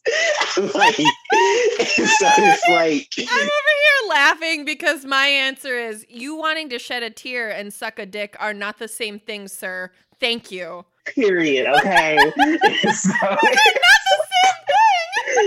and so it's like parents literally course correct this crap when it's that early on because y'all lead to it's the stupid ideologies they pass to their kids about emotions that I'm like, you spiral like snowball this stuff when it does not need to be. Like this is so Real. easy. Yes, preach. Real. Allie, do you have any thoughts on any of that before we move forward with the rest of this crisis? No, I think it's I mean, I think it's all really spot on. Just work through your kids both with emotions that others are having and emotions that they're having. Like when Moose gets upset, there are times with, I hope, any toddler where you're at your peak and you're like, Jesus Christ, I don't know right now. Like, I don't have this. If you don't have that, you're lying. Shut up. Get off of our show. We almost always try to ask, What happened? What are you feeling? Can you talk to me about it? And then after any tantrum, I always say, Those were some big emotions, huh? Do you want to talk about it? And nine times out of ten, he has no idea why he was upset. Generally, because it was just like, whatever the fuck. Like, Because he's three and he gets angry. yeah, yeah, the green car was out instead of the red car, you know. But Because Auntie Les said this was my mama and it wasn't her mama. She's my mama, obviously. Yep, exactly. But like validating those emotions and those feelings and letting them know that they're okay and they're justified and that's totally fine is the first step. I love that you guys do that. Allie, I love that. I really do. Man. That's so beautiful. Uh, that touches my heart. It really does. So this article went on to say specifically, quote, while there is no one cause, psychologists and educators point to increasing pressures to succeed in school and a growing resilience on technology that can leave kids feeling isolated and vulnerable. According to experts, boys can struggle more than girls because they have fewer tools to cope with emotions and stressors, and they are less likely to get the help that they need, which I think we've really talked about. Like, why? Like, boys aren't facilitating friendships because people aren't teaching their boys to be good friends, and good friends listen to each other when they talk about feelings. Good friends are there for each other when you need a good cry. That shit starts even as children. The definition of a good friend starts in our youngest years. So, seriously, teach your kids how to be that. So, really, I also want to call out that this is hugely in part because, let's get into our little time machines. We have evolutionarily conditioned men to associate quote unquote inferior for being out of the norm. The norm meaning man. So this goes back to if you weren't a man, you were a woman. And only women have mental health problems. And I really think that that is why, even today in 2021, there are fully grown men who don't understand that their boys are experiencing mental health problems. Yep. So, really, how do we unlearn this? I personally believe that this needs to be on the shoulders of men. So, dear men, be better role models for boys. They are watching you. Hold other men accountable. Be the guy who's there for other guys. Talk to your children about your feelings. Be there for them and be there for other people because they are going to emulate everything you do no matter what. If you want to raise strong boys, you need to be a strong man. And that does not mean keeping it all in. That's not the same thing. And we need to get beyond that. Absolutely. I think society as a whole needs to put a foot forward because women still rip into men just as much when they don't present as manly. Like, I think of the man flu being used as an example of ridicule. There's a lot of cross, like, cross, not bias, but you know what I mean? that happens. So I guess my call to action too is yes, boys emulate men generally, but women make sure that you're upholding your side as well and don't put any societal norms on your partner or any other men in your life too because the boys are watching. Let's hear it for the boys. All the more reason why I think this was the perfect way to end this series. Agreed. Absolutely, absolutely. The next section that I want to talk about, you guys, is going to be our longest section, which is titled Healing. Mm, So, are you guys ready to get into some healing? I love me some healing. yes. Oh, let's do it. Before we get into talking about help, we need to acknowledge sincerely that it is so much easier said than done. And I think that it's pretty evident that men, especially, feel this. This next section will be direct quotes from men in our lives and from our social media. We want to thank personally every single man who found the courage to share his perspective and experience as it relates to this research. Some men will remain anonymous according to their preference, and some men will be quoted by name. So, again, thank you to everybody who participated. The question posed was If faced with having to get help with a mental health concern, what would stop you from getting help? What things or fears or obstacles or judgments would worry you? I really wanted to start with that because, in my personal experience, more often than not, when I have talked to the men in my life about getting mental health, there's this immediate wall that goes up. But when I say, why? There's no fucking answer. None that I, as a woman, am intelligent enough to understand in my woman brain, apparently. So, really, what I wanted to do was understand from the men in our lives what some of those reasons could be. Now, keep in mind, this could be just a very small, select sample of reasons. There could be infinite other reasons why people don't get help, but I really felt like this was a very broad spectrum. And again, thank you to all the men who shared with us to make this possible. Thank you. Thank you. I wanted to start with my guy, Buddy, who is actually one of my oldest friends, and I would consider him like a little brother. Quote For me, a big fear was admitting defeat, I guess. It sounds silly as I type it, but at the same time, me going to counseling, it felt weak. I felt defeated. I didn't want my peers thinking that I'm a bitch or anything like that. Typical male ego shit. End quote. Yeah. That one, like that specifically, just rang so true for me. Like, just, I mean, we could, we're not going to, but we could skip all the other reasons of why men don't get mental help because Buddy's answer is the answer more often than not as to why men don't get mental health help.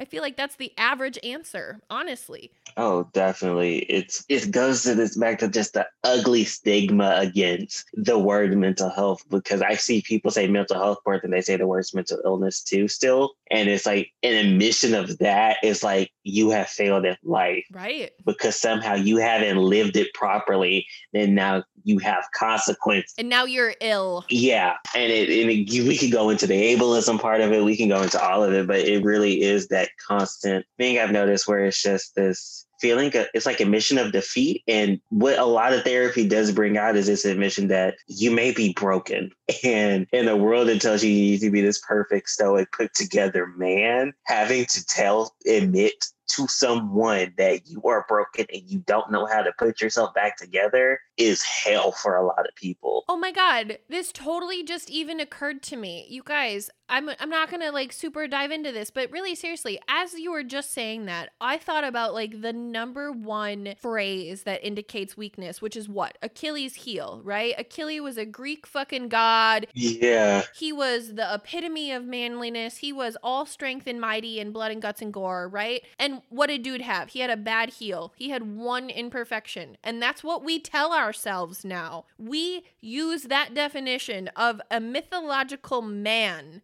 to define our own fucking weakness in whatever that is. That's wrong. Yeah, spinning off of that, my thought was men aren't, all the air quotes here, supposed to need help. Whether that means moving a couch, whether that means grilling, I guess, I don't know, whether that means with their mental health.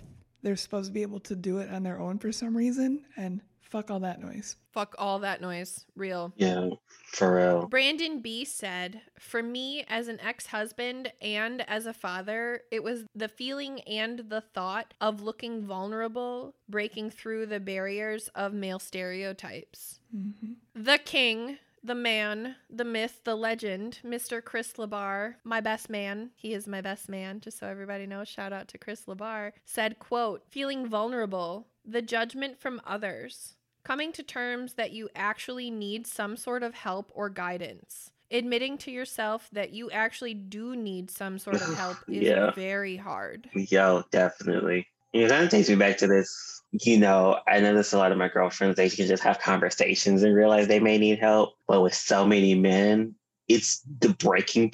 And if they survive that breaking point, then they realize they can they need help. Like it takes them to hit such rock bottom to say, okay, can I reach out and ask for a hand? Like, and it is so emotional because you're like, so many people don't m- get to that point or won't make that past that breaking point. And you're just like, if we destigmatize it a little bit, we could have stopped it from getting this bad. Exactly. hmm And also, what I want to say about that specifically is that some people really do don't make it simply because human beings are fragile fucking existences, you guys. We think that we are impenetrable until we realize that we got bit by a bug that was the wrong fucking bug and now we're dead. We are not impenetrable. So, seriously, you might be having a bad day and think that you're just gonna take one extra Xanax today and that's the day you overdose. I'm fucking serious. We need to be more careful with ourselves because who knows what's going to happen. I'm not saying live your life in a bubble, but I am saying you need to know that you can't go into every situation just fucking head first, bulldozing through it, not suffering any sort of pain or consequence because the result of that is that you might accidentally take one pill too many, and that's a problem. I also really appreciate that you called out specifically, which is something that we're going to talk about again later as we wrap up the episode. But the fact that so many men wait until the problem is so far gone before they need help. And at that point, therapy might not even be what saves you. At that point, you might literally be to a point of needing institutionalization or hospitalization because your shit is so fucked that you're gone. That your mental health problem has disintegrated into an actual fucking illness. Like, that is so fucking real. So, seriously, what we're talking about right now is entirely prevention. And I think that's really important to talk about too. Agreed to all that. Yeah. Nick from the Booze and Spirits podcast said, quote, this one stuck with me because I have not dated Nick, but I have dated this guy before. That they can't tell me anything I don't already know. I consider myself to be very self aware and introspective, so I don't see them observing anything in me that I haven't already seen in myself and likely have learned to accept. I honestly feel like many men look at getting help this way. And I just want to say that other people's perspectives can only affect you as deeply as you allow them to, in regard to getting help, especially. I think that it's important to get help for other perspective, in that maybe your way isn't the fucking right way. Maybe there's a better way yeah. maybe someone else had a good idea at one time in their life. And I'm not saying this against Nick specifically, but I do know specifically for some of the men in my life who have said, Oh, I don't need help. They're just going to tell me what I already know about myself. I already know I'm an asshole. Okay, cool. You want to be that way though? Like, you want to be an asshole? Like, is that what you're telling me? Because that's what you're telling me when you say, No one's going to help me get better. That's literally you admitting defeat at that point in being whatever way you are. And I'm not saying you shouldn't be proud of that, but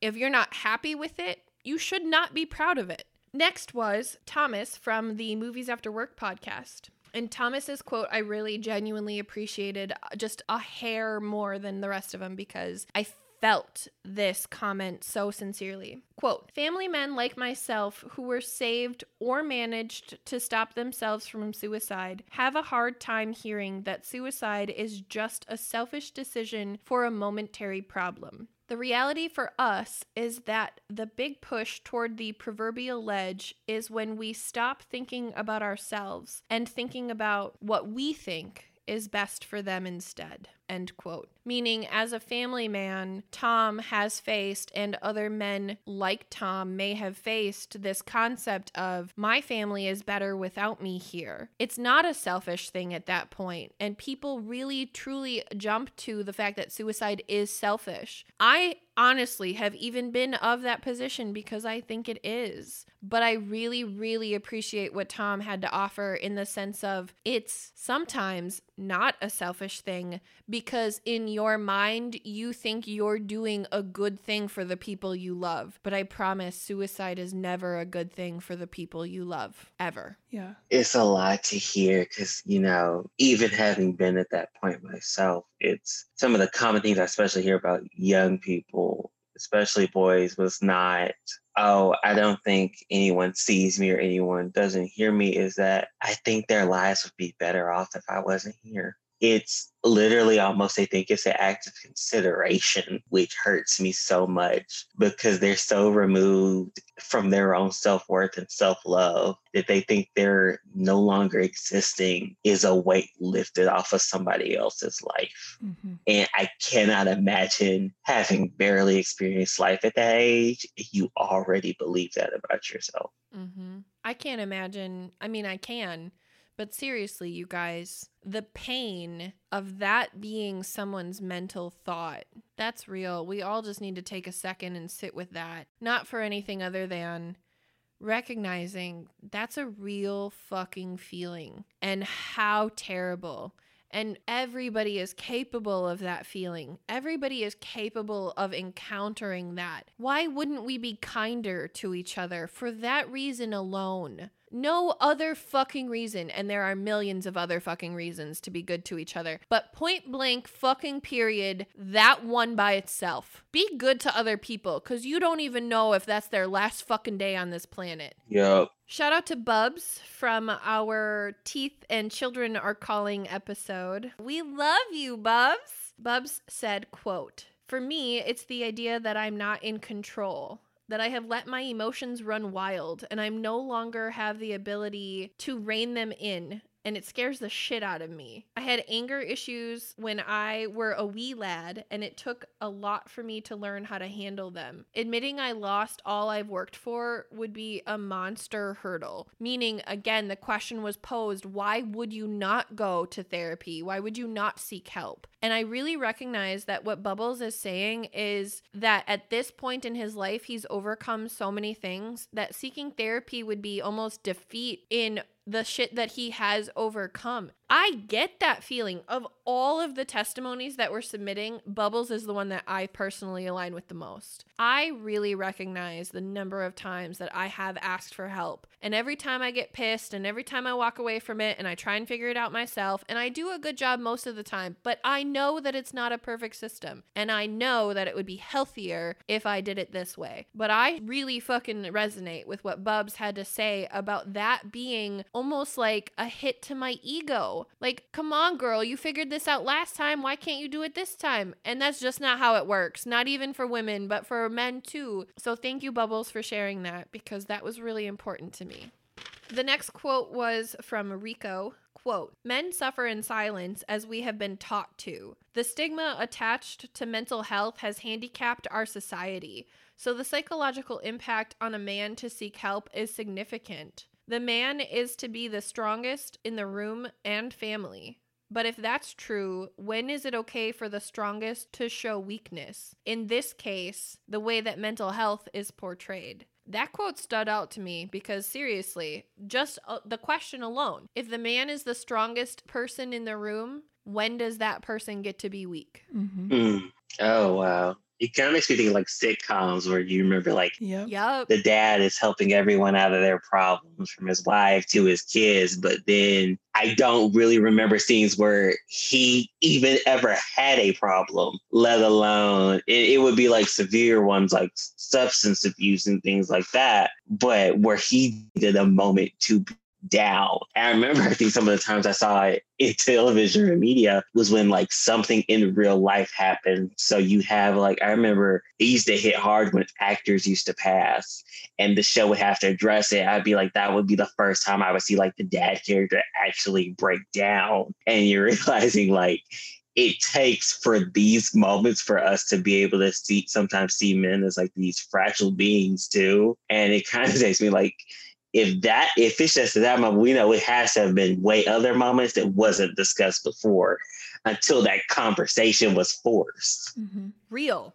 Jacob M said, quote, I finally went to see someone a few years ago. The stigma always held me back. I felt like I was supposed to be strong enough to get through it alone, and I didn't want to feel weak looking my friends and family in the eye. I also tend to shove down the bullshit, and I leave it there. I don't like thinking about it. My past doesn't have a ton of good in it. That I really resonated with as well, specifically because, I mean, just as a human being, my past doesn't have a ton of good in it, right? Like, that's not even a man to woman thing. I really recognize that Jacob's example is specifically a human being thing. And as human beings, we set that precedence that asking for help makes you look fucking weak. And that shit's gotta go. I think it's interesting with the past thing. You, know, I, th- I don't know if it was my therapist who said it or someone who said therapy is really like a safe space to unravel all of your trauma. And thinking like about the past, like you think, oh, all of that's behind me. And then therapy is the one thing that can also reveal that it's really not. And that all the things you thought you succeeded in overcoming, you really didn't you just moved past them and we're okay putting a period in it, but they never left. Real. Or maybe that's not even the case. I think it's really fantastic you called that out, but maybe you didn't even move past it. Maybe you just suppressed it. Maybe you've repressed it. Do you know how many traumatizing fucking memories I have that I know for a fact I've repressed that I don't remember to their fullest extent? A lot. That's a very common thing that our brain does specifically to keep us safe, you guys. That's nothing that we can control. But in order to actually control that, this is how we do it. I'm just telling you that, honestly. I can really relate to that. And that for me, therapy is like opening a Pandora's box that I didn't know I had Yeah. and looking inside and being like, shit, I didn't know that was in there. And then taking it out of the box, examining it, putting it back in, and lighting the box on fire, essentially. So, I I know that that's a very true statement for you. I do know that's how you deal with things. And I'm not even saying you're wrong. I'm just saying I do know that's how you deal with things. A perfect analogy. Oh my God. the way I like to deal with stuff is by acting like the Joker in the hospital scene, just like walk out with that kind of like look, like, oh, there it goes. Real. Oh, it blew up. How surprising. Yep. Our dude Tyler from Page Turners and Button Mashers, shout out to our Bye Bye Bye episode. Hey, Ty. Hey Ty, you beautiful little biscuit, does whoop you? He said, quote, as someone who, when going through a traumatic life event, I tried to seek help. I was told, quote unquote, get over it. You're a man, deal with it. This has oftentimes turned me away from seeking help when I needed it in fear of being shot down again. All I gotta say to Tyler, that whole statement, real. That's real. That's again a human thing. I don't even think that's a man thing, even though specifically the statement is get over it, you're a man, deal with it. That part is specifically to men, but honestly, the rest of it, I think that's a very human experience. The fear of opening up to somebody and being vulnerable and asking for help and being told to get the fuck over it. I think that's something that we all fucking struggle with. And how dare anybody who ever has someone come to them and your response is get over it, fuck you royally. For real. I think it's the attempt. I think that's what gets me is that he attempted it. So it wasn't like, oh, you weren't just ingrained in you. You tried to open up and someone gave you the most fucked up response. And that just hurts even more because there was someone needed. You were reaching out a hand and someone did it. Can we normalize throat punching anybody who responds like that to anybody that opens up? Because 2021, new goals. Gladly. I would love to. 2021, the year of the throat punch. I'm fucking here for it. this is my signature move. I'm not even kidding. Absolutely. Yeah. it's, it's the crush win for me. Oh, you like that windpipe? Not anymore, girl. Yeah. I love it. Our dearest darling Josh from For Nerds by Nerds said, quote, The biggest obstacle for the longest time was a lack of health insurance. Great oh my call. god. I forgot this was on here. Dear Josh, yes. Okay, back to Josh's quote. I'm sorry. Quote, it's still a hurdle. My doctor said if my current meds don't work, I'll need to see a therapist, but my insurance does not cover that. Other than that, it's the fear of not being understood, along with the medication changing your personality too much, and the fact that most anti anxiety and antidepressants cause performance issues sexually, which worries most men. Dear Josh, hats off for everything that you said because you hit like six different fucking things for me. I'm not even going to get into all of them, but seriously, let's talk about the insurance aspect because I think that Josh is one of the only notes that I took on here about the insurance aspect. Let's talk about that for a second. My gosh, the uh, one of the things I think that will forever piss me off the most about the world is about the lack of accessibility uh, when it comes to healthcare and mental health. From just being a college student and learning that you have six, you only have six appointments you can get, which is like the absolute, those are like the introductory sections if that's what you've been in like therapy before you have to go find an outside provider. Mm-hmm. You're still getting to know your therapist in six sessions. That's like icebreaker mode. Yeah. exactly. And it's like, I'm just getting to know you, bitch. for real. Exactly. And then they're like, get out, go get your own. And it's just the fact that no one, there's so many people who would also love to get into therapy, but have no access to it because insurance wants to act like, oh, you need, that's not the type of help we promise to help you with. We can get you the meds and stuff. You need the meds, we're good. You want to talk to somebody? That's what you do on your own, you know? And while we're in the conversation, I do want to boost Open Path Collective, which is kind of this thing I really want to push, especially towards young people and anyone who has a lack of access to insurance. They do offer very low cost insurance uh, for people who do not, uh, low cost therapy services for people who do not have insurance. And a lot of people in colleges are using them. A lot of people who don't have immediate access or work jobs where they have access to healthcare benefits use them. That if you really are needing help and don't feel like you have proper access to, they will help you get it. I really appreciate that. Absolutely appreciate that. Because everyone deserves a right to that. Everyone deserves a right to that. Mental health is absolutely a right that everyone has. Yes, yes, yes.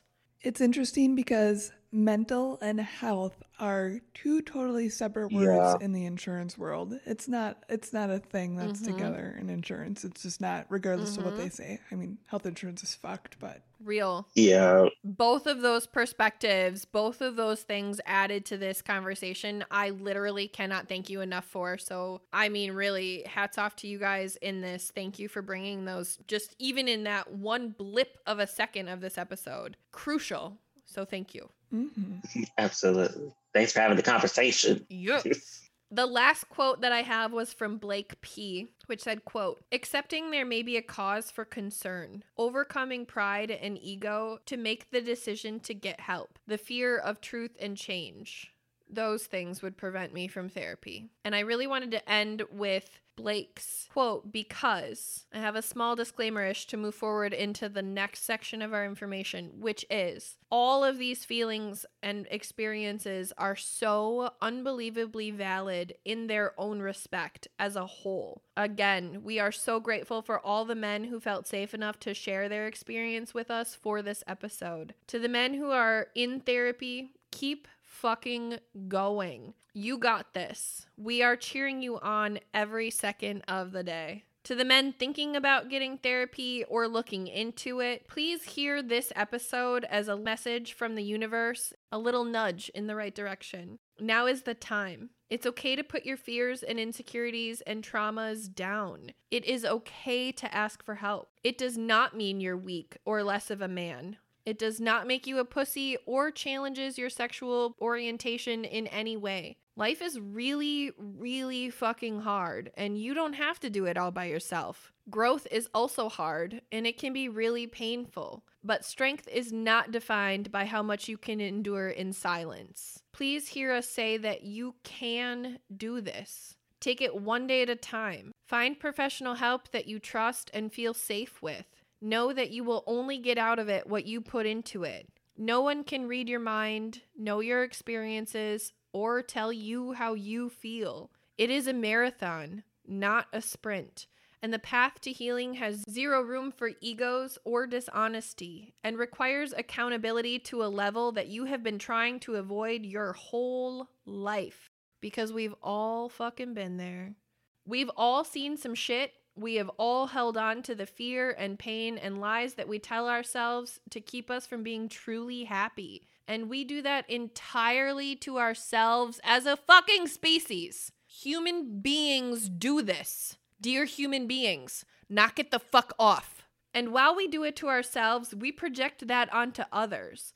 Either in that no one could possibly understand your experience, so it's easier to just not talk about it, or we feel like our issues are ant hills while others have mountains and we don't deserve the help that we need.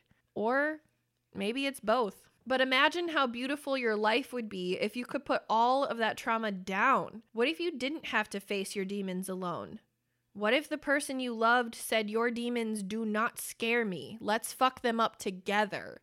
What if a stranger helped you overcome your greatest fear just by listening, and then your next greatest fear, and the one after that, and the one after that until you were a free fucking man?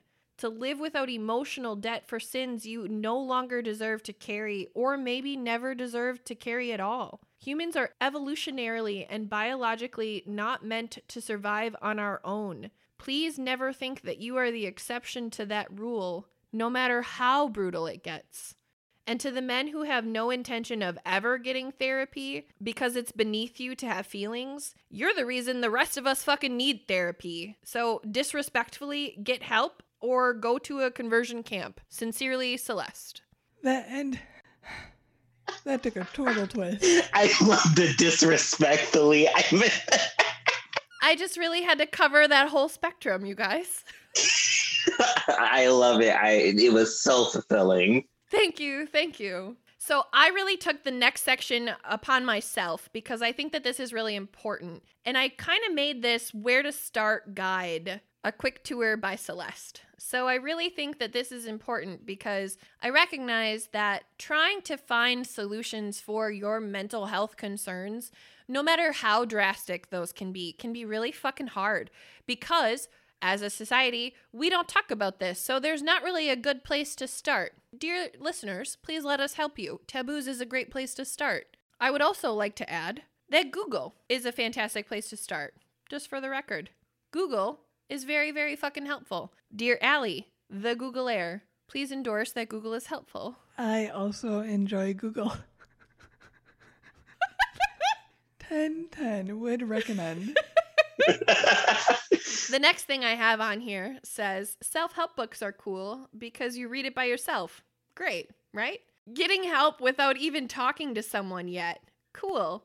The catch is that you actually have to read them, not just with your eyes, but also with your mind. You actually have to read the book, you guys. Don't love to read or don't have time? Audiobooks, music, whether that's playing, writing, or listening to, and podcasts are also things that can be done solo that really allow for self reflection, challenging thoughts and beliefs that you may have about the exact thing that you're still not ready to say out loud. The trick still being listening, letting your mind absorb the content or absorb the way that it resonates with you in that moment. It should feel good. It should feel hopeful or like this is your moment to finally be the version of you that you know you can be. The man that you and the people that you love deserve for you to be. When you feel that right in your jellies, it is time to use words. Don't freak out, you guys. We're gonna go slow.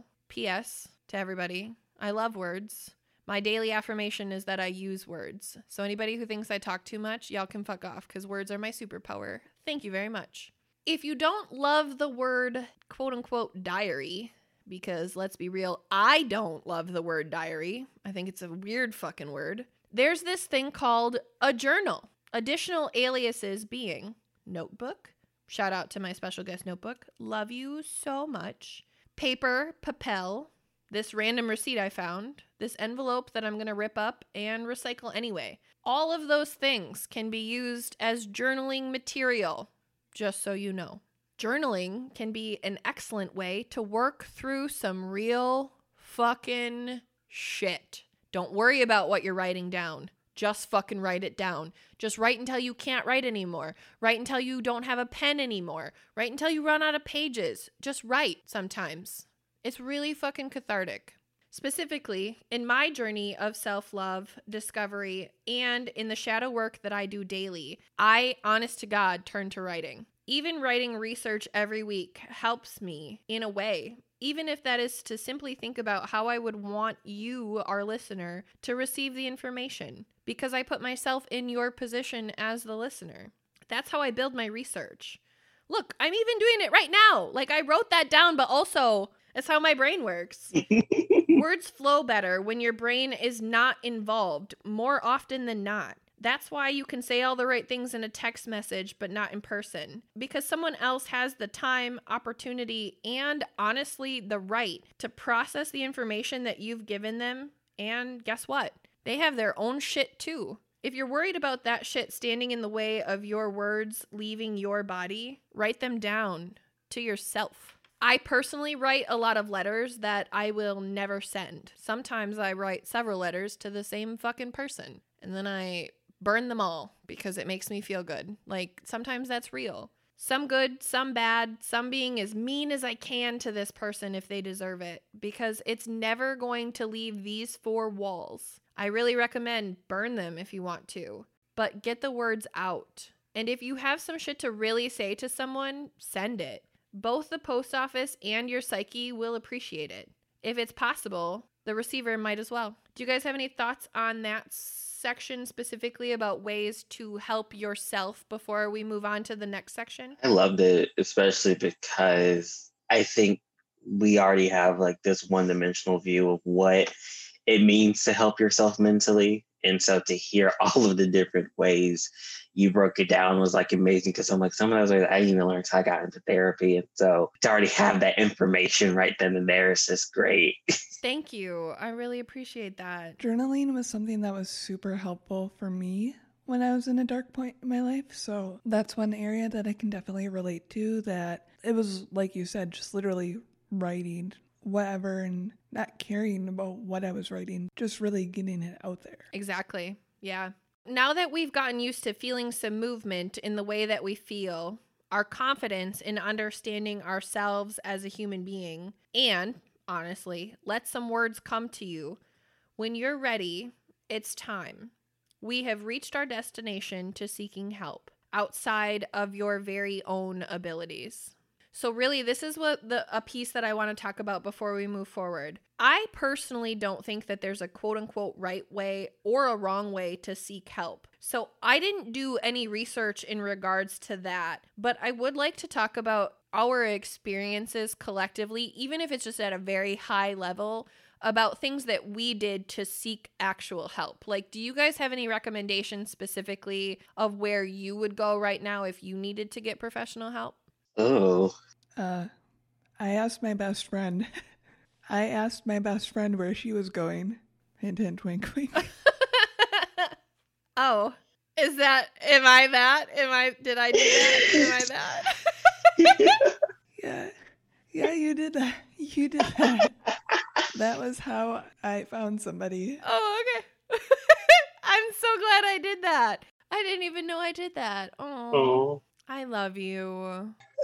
Well, what was your experience? Um, mine was really messy because like I refused to get like a direct source of help for years, and so it was like first my like doctor was like, okay, here's a psychiatrist. I'm like, yay, psychiatry meds. Did that for two years. And I was like, I'm still hitting brick walls. I'm still depressed. Throwing up the peace I'm still depressed, bitch. like, yeah, like it's cool. Depression. Up in here. For real. Total bad bitch shit right there. Depression. you wish you were me. Throwing down.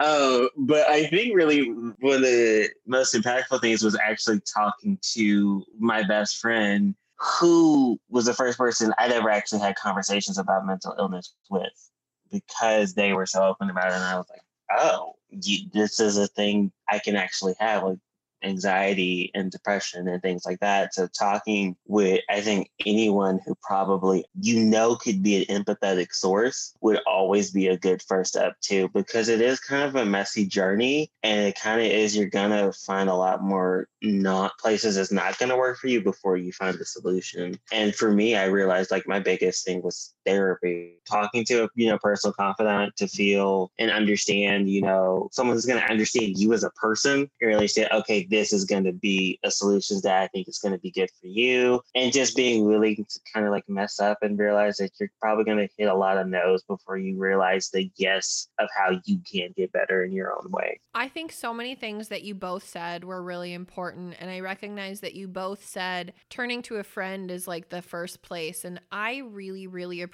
that. I think what I also want to offer, though, because I recognize that we've already kind of really established, especially in the male community, that most men don't have a solid friend to turn to in that way. So I really want to just take a second to recommend some online mental health platforms, specifically BetterHelp is a really great one. They are not sponsoring this episode in any way, zero ties to them at all. But I recognize that there are, especially after the pandemic, a lot more mental health options that are completely virtual. And I recognize that if you might not have a friend to turn to, that's a good place to start because honestly, you're going to get a stranger. And who cares? You're not even really talking to this person.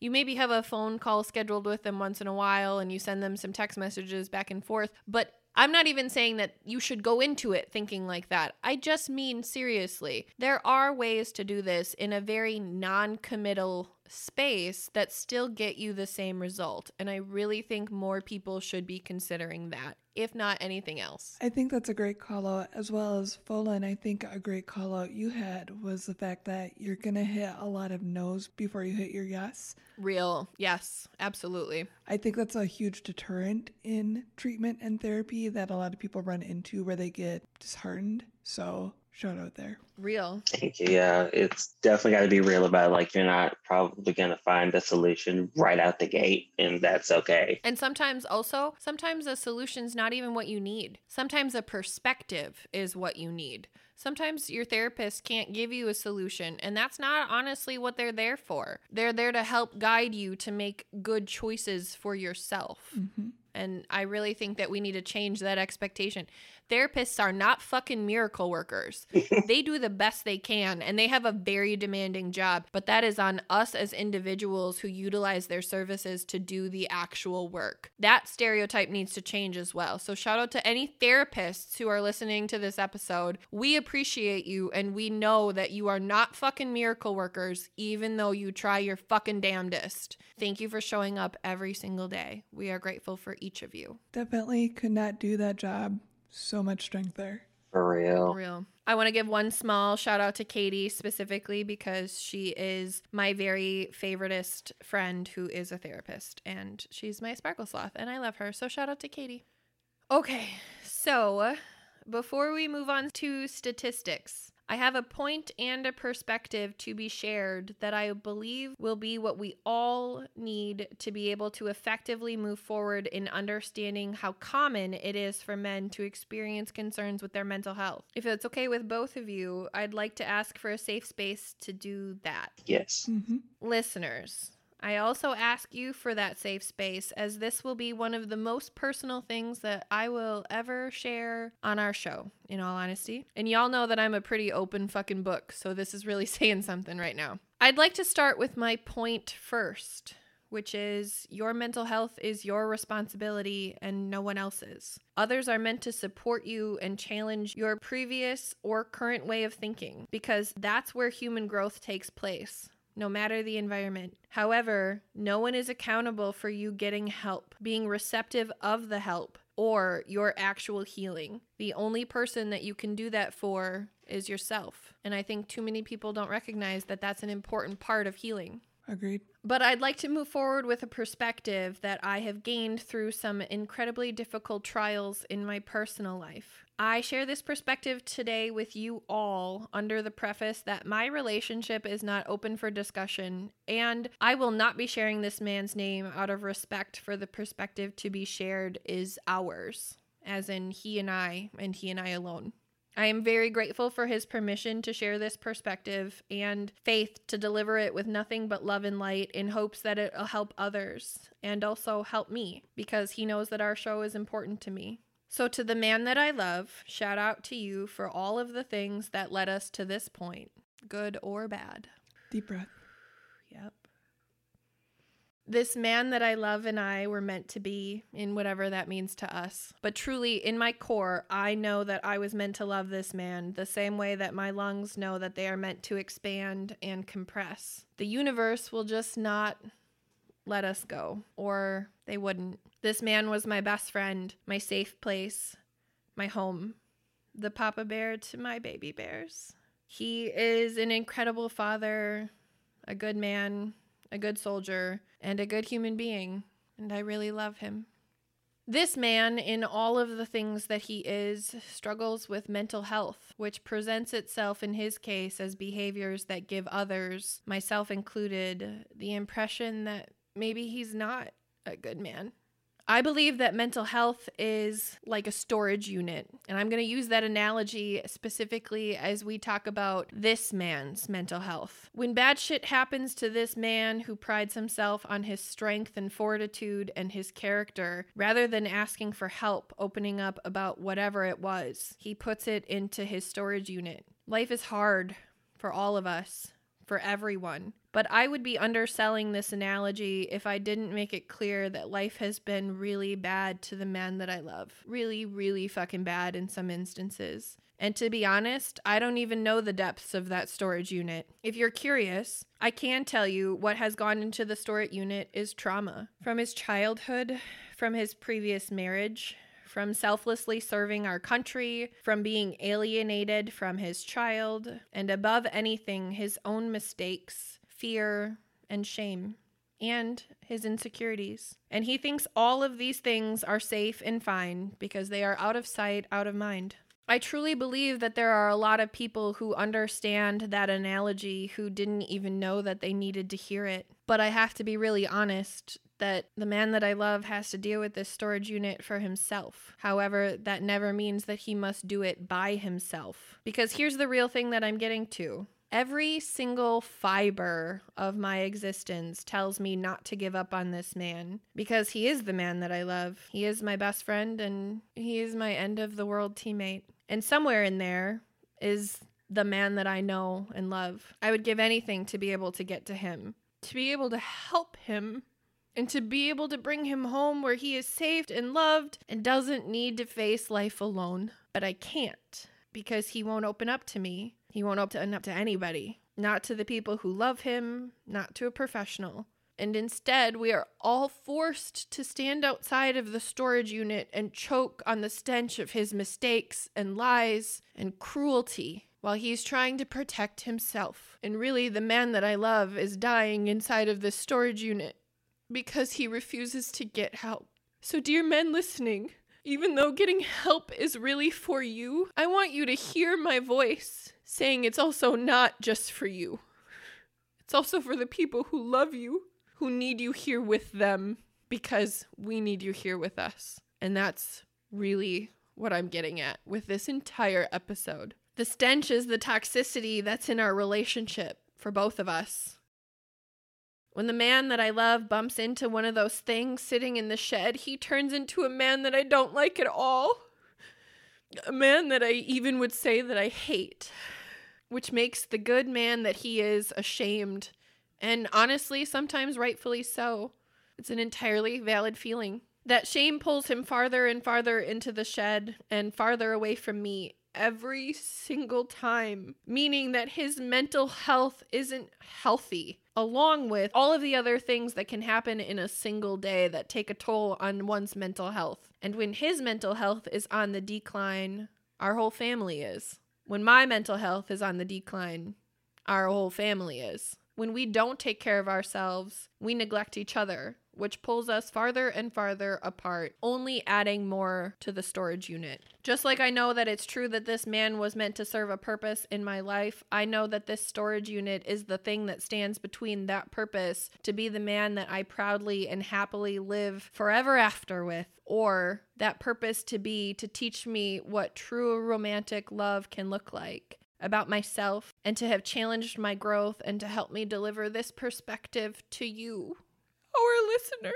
But in all honesty and reality, that choice comes down to him taking care of his mental health, my choice for me to take care of mine, and our mutual effort from both of us to take care of each other's. I ask you, dear listener, to really sit with my analogy and ask yourself what do you have in your storage unit? And are the people that you love choking on the stench of your trauma and choices? Or can we air this bitch out and make a path to be able to come and go freely while cleaning it out until it's clean and you have nothing but good things to put in it? Because a clean storage unit leads to another day at a beautiful life, even on the worst days.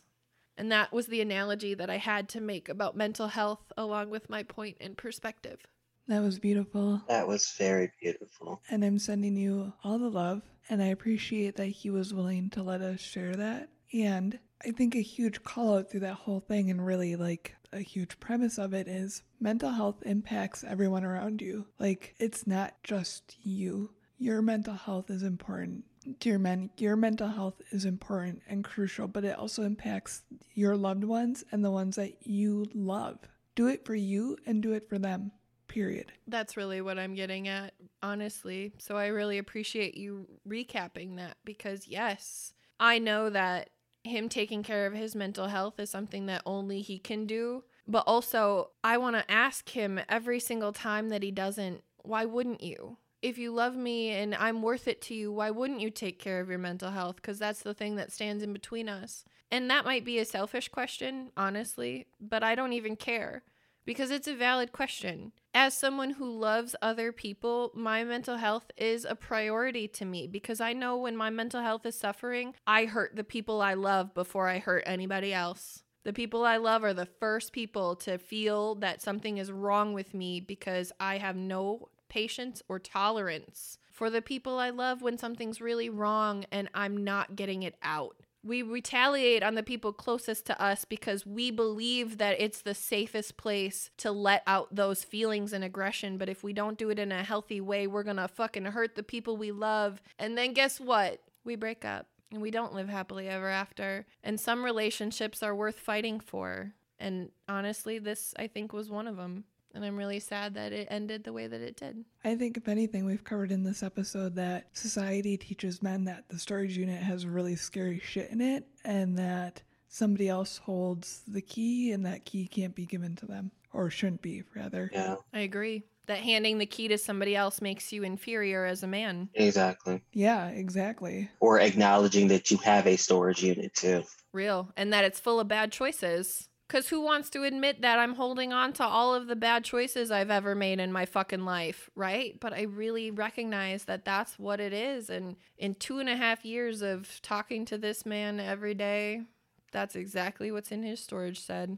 So, thank you guys so much for the space and the opportunity to share that perspective with you guys. I am really proud of myself that I didn't cry the way that I thought that I was going to. Also, uh, to the man who I love, thank you for your permission to use our story in this episode. And uh, I wrote this episode for you, so you're welcome. The next section is called Who Can Help Professionally. I wanted to talk about that. And I got this information from samhsa.gov, which is spelled S A M H S A.gov, which is really the fancy website for the U.S. Department of Health and Human Services, specifically their Substance Abuse and Mental Health Services Administration website. For anybody who is in need of getting professional help immediately, there is a helpline that is offered on this page. The number for that is 1 800 662 HELP. Again, that is 1 800 662 4357. So, really, what I wanted to do was take you on a quick tour of this website because obviously, if you were looking at it, you'd be able to see exactly what I'm about to tell you. But because this is an audio show, I'm just going to spell it out for you really quick because I really think that this website has so much information and I go into some of it, but not all of it. So, high level, here are the things that are offered on this page. So, specifically under the quote unquote find treatment field on this page, other options are listed as alcohol, tobacco, and other drugs. Behavioral health treatment and services, which was described as, quote, behavioral health treatments are ways of helping people with mental illnesses or substance use disorders. For example, counseling and more specialized psychotherapies seek to change behaviors, thoughts, emotions, and how people see and understand situations. For most people, the most effective behavioral health approach includes a combination of counseling and medication. End quote. The site also offers information for disaster distress, which offers a hotline. There is an early serious mental illness locator, which I did not look into, but I mean, that seems pretty self explanatory implementing behavioral health crisis care, mental health and substance abuse disorders, the National Hotline, which again was listed above, National Suicide Prevention Hotline, Opioid Treatment Program Directory. Stay tuned for an episode about opioids because that shit needs to be addressed heavily. Recovery and recovery support, suicide prevention, and a veterans crisis line. Future episodes on all of these topics, but especially veterans in crisis, will be made. Please stay tuned. However, in this exact episode, I did want to take a moment to talk about veterans in crisis because this is really, I believe, when I think about men in need of help when I think about the stereotypical man who needs mental health intervention, I immediately think of a vet. I am not saying that their mental health is a priority above anybody else's, but I recognize on the spectrum of people who are readily at need of help, veterans are there. I believe that all veterans deserve and should receive mental health treatment after their service, regardless of if they were deployed or not. The military and all of its branches of service are an incredibly dehumanizing experience, and they do that to you on purpose. Rewiring your brain after you leave that experience is necessary because you deserve to be a human just as much as you deserve to be a soldier. Yeah, Bubbles even called out in our Teeth and Children episode that our mental health within the veterinary. Jesus Christ. Yes, within the veterinary field. All those dog doctors are really suffering. uh, mental health within those who have served is still stigmatized. It's just now becoming less so. So it's very new to not carrying stigma and it still has it. Guys, I can't talk. I'm not an orator like you guys are. No, absolutely. No, no, no, completely. I personally believe that both from research and personal experience that of all mental health areas that must be addressed that veteran services are the most prevalently needed. And I really think that that's what you're trying to say. Mm-hmm. Agreed. yep. Okay. All those dogs. So, honestly, I can't say that the following information is the most reliable or honestly the most useful to a vet. I really can't because let's be real, it's a government website, it's government services. Okay, cool. But it is out there and it is simply a place to start, even if that is just to familiarize yourself with the idea of getting help. Before we get into real information on this, cue friend Celeste stopping by to say hello. Thank you for your service and for your sacrifice. All of you. Please don't feel like you can't open up to your brothers and sisters of service. The bonds formed in times of service are unique, even if you don't serve together directly. Veterans, respectfully, please stop isolating yourselves, especially from each other. Be there for one another to the best of your ability, which can be as simple as being a safe and open hand to hold through the hard moments of life. All of that. For any veterans who don't feel as though that they can open up to any of their brothers or sisters in arms, the following information is meant for you specifically. Additionally, this goes out to any family members of vets who might be experiencing a crisis. Specifically, the following information came from veterancrisisline.net. And the page opens up with this quote Connect with the Veterans Crisis Line to reach caring, qualified responders with the Department of Veterans Affairs. Many of them are veterans themselves. Specifically, I wanted to share with you guys how to connect to a responder in case this is the first time that you've ever heard of this information or opportunity for help. The phone number is 92 No, that's my phone number. The phone number is 1-800-237 8255. You can send them a text message at 838255. I'm sure I'm supposed to say some shit about standard text message rate apply, but it didn't say that. So I don't know. Text at your own risk. You can also go to this website to find a chat opportunity, like a useful chat thing, whatever. There is also a support area of the site specifically for the deaf and hard of hearing. I love, love, love, love, love this news. That's super important to me, and I really wanted to call that out as well. The website says, quote, this support is confidential, available 24 7, and serves all veterans, all service members, National Guard and Reserve, as well as their family members and friends. Find support near you. Quote, no matter what you're experiencing, there is support for getting your life back on track. The site goes on to say what to expect. Quote, a trained responder will answer your call, text, or chat and will ask you a few questions. You can decide how much you want to share. I would also like to share with you guys the signs of a crisis as outlined on this website, specifically, again, being related to vets, because I think that this is really important. Agreed. Quote, feeling anxious or alone and thinking about suicide are some of the signs that a veteran may be in crisis. End quote. I have a disclaimer. I, I have this. All through the following is specifically directed at veterans per this website. However, I am of the position that the following quote applies to all people in whatever their needs are as a valid reference when the quote unquote appropriate time to seek help is. According to this website, this is the time that veterans should seek help. However, as I was reading the information, this is the time that anybody should seek help, and I think that's really important. I am not minimizing, however, that this information is specifically directed at veterans because it came from this place of information. Quote Veterans and service members in crisis do not have to face it alone. If you're thinking about hurting yourself, having thoughts of suicide, or becoming self destructive, there are responders ready to help.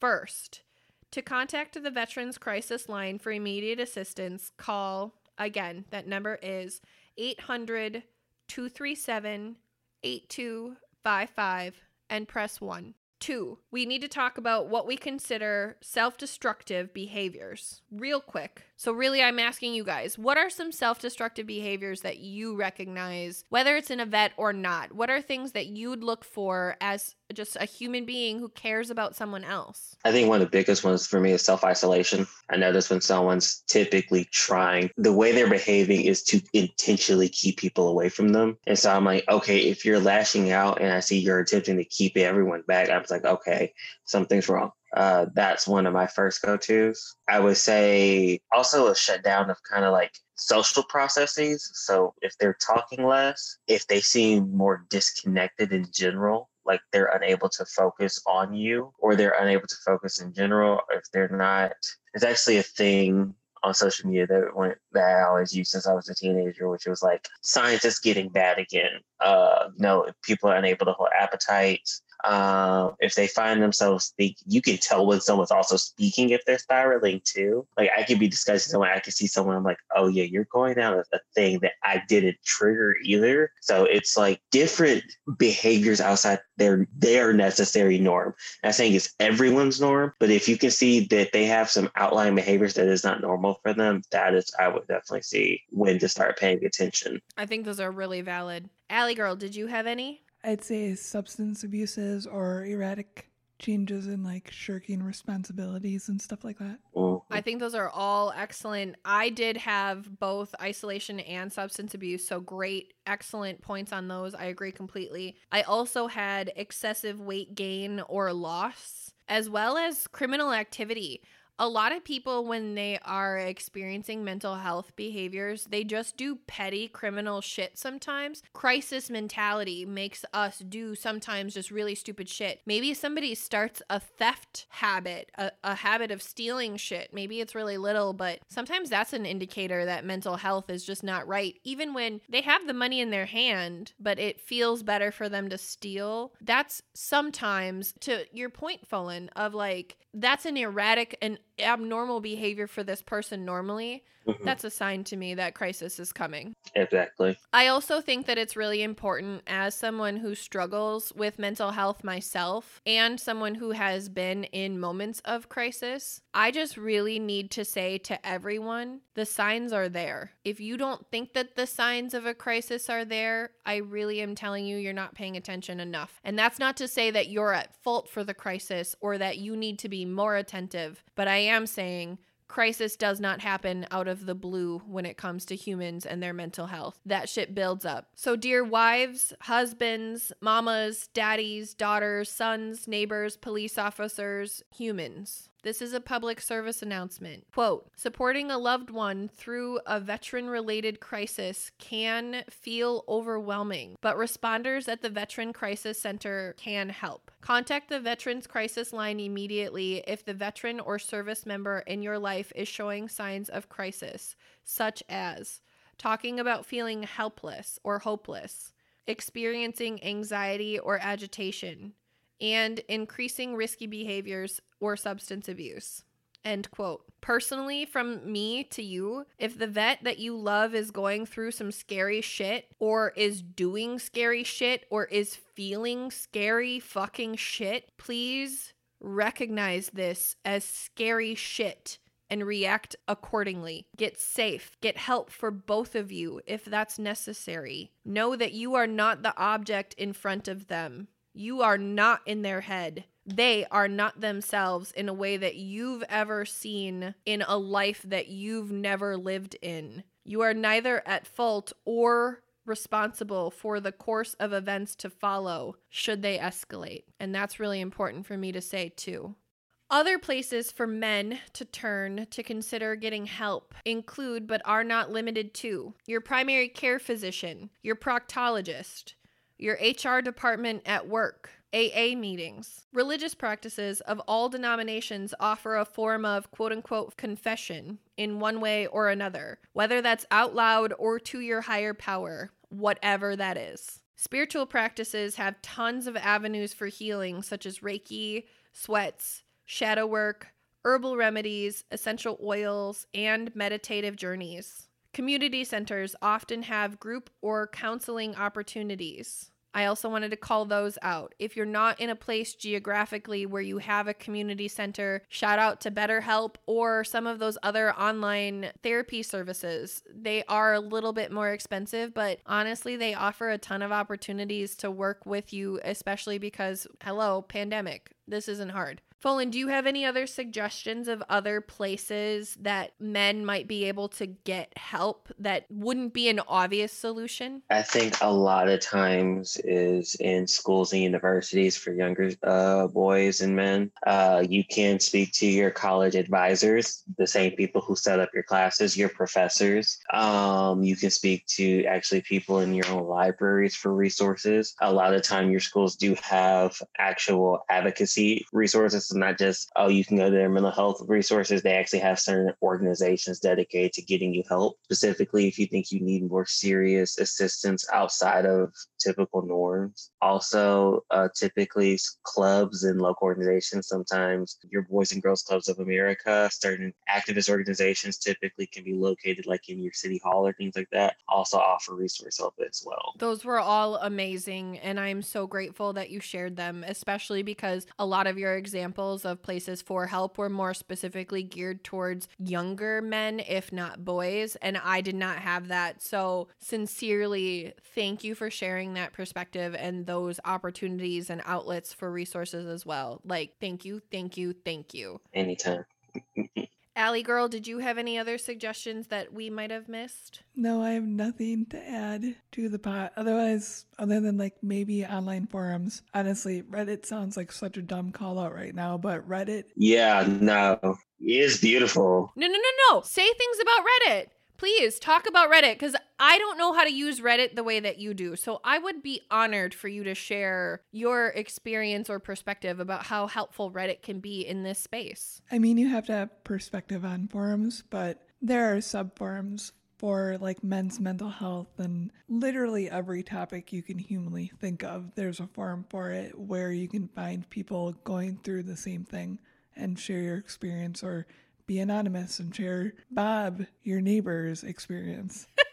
So, Dear Bob, your shit's going up on Reddit, just so you know. Also, to like add to that, Ali, I would say a weird place where you can also find mental health assistance is Tumblr.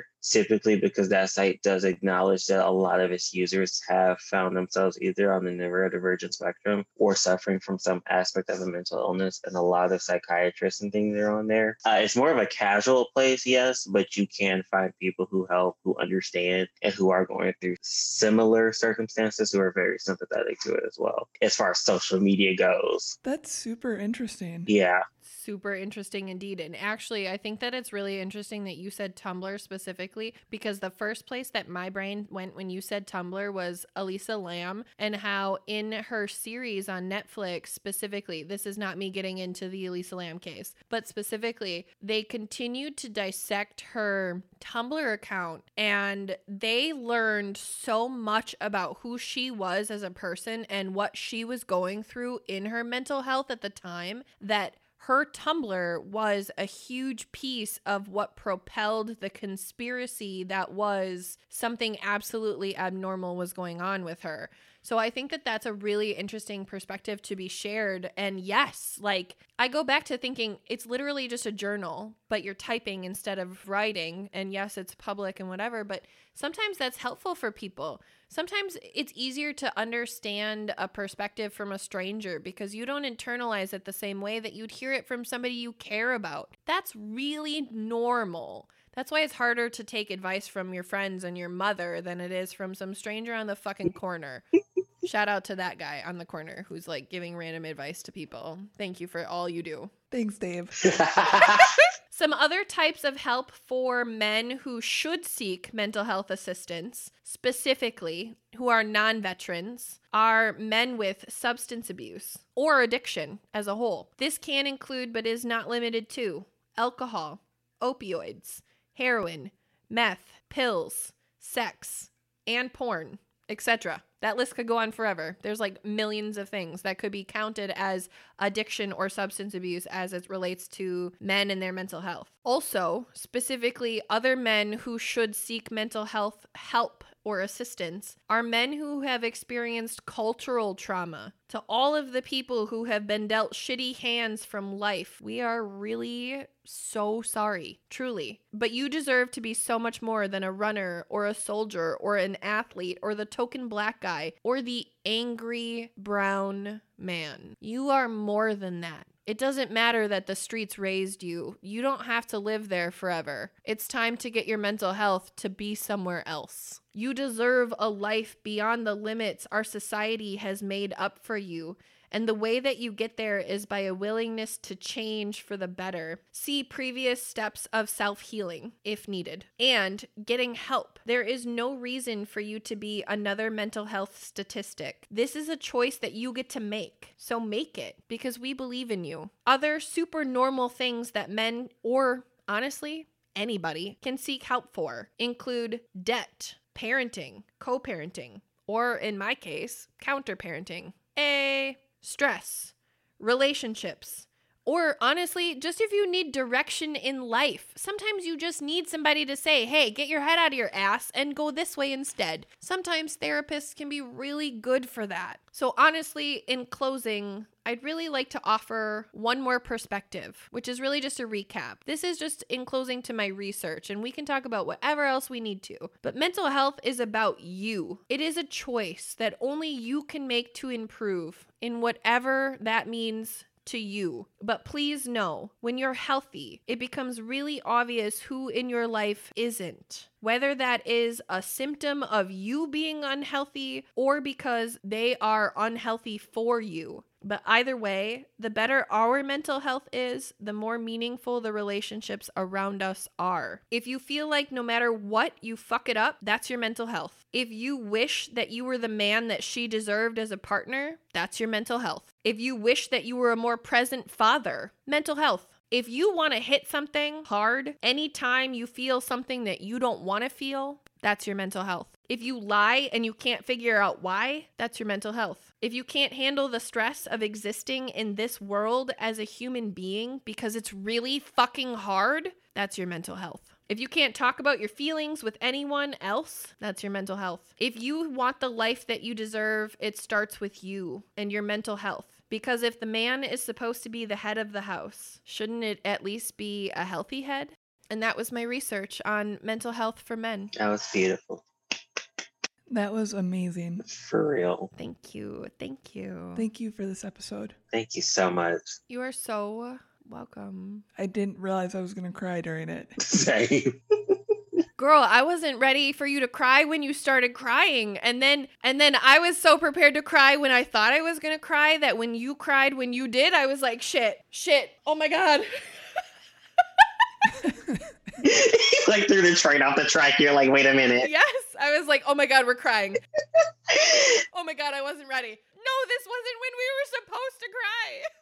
no, I'm here for it. Even though you I don't care when you cried. The fact that there was an emotional reaction from this episode at all. I mean, we all had one, but the fact that there was one at all, you guys, really just means that I did this episode justice, which is really important to me. Yeah, you did. I, I am honored to have been a guest on this iconic podcast. Like I did not like I already knew we were gonna have amazing conversation, but again, there's certain things you don't know until you're just in it. And it was just the level of detail and care and empathy and just passion behind everything was just beautiful. Mm, that makes me so happy, and I'm honored and humbled by your feedback and your compliments, and thank you so much. The really important thing that I want to talk about before we wrap up is obviously what did y'all learn here today? Because that's something we talk about on this show. Folan, let's start with you. Guests first.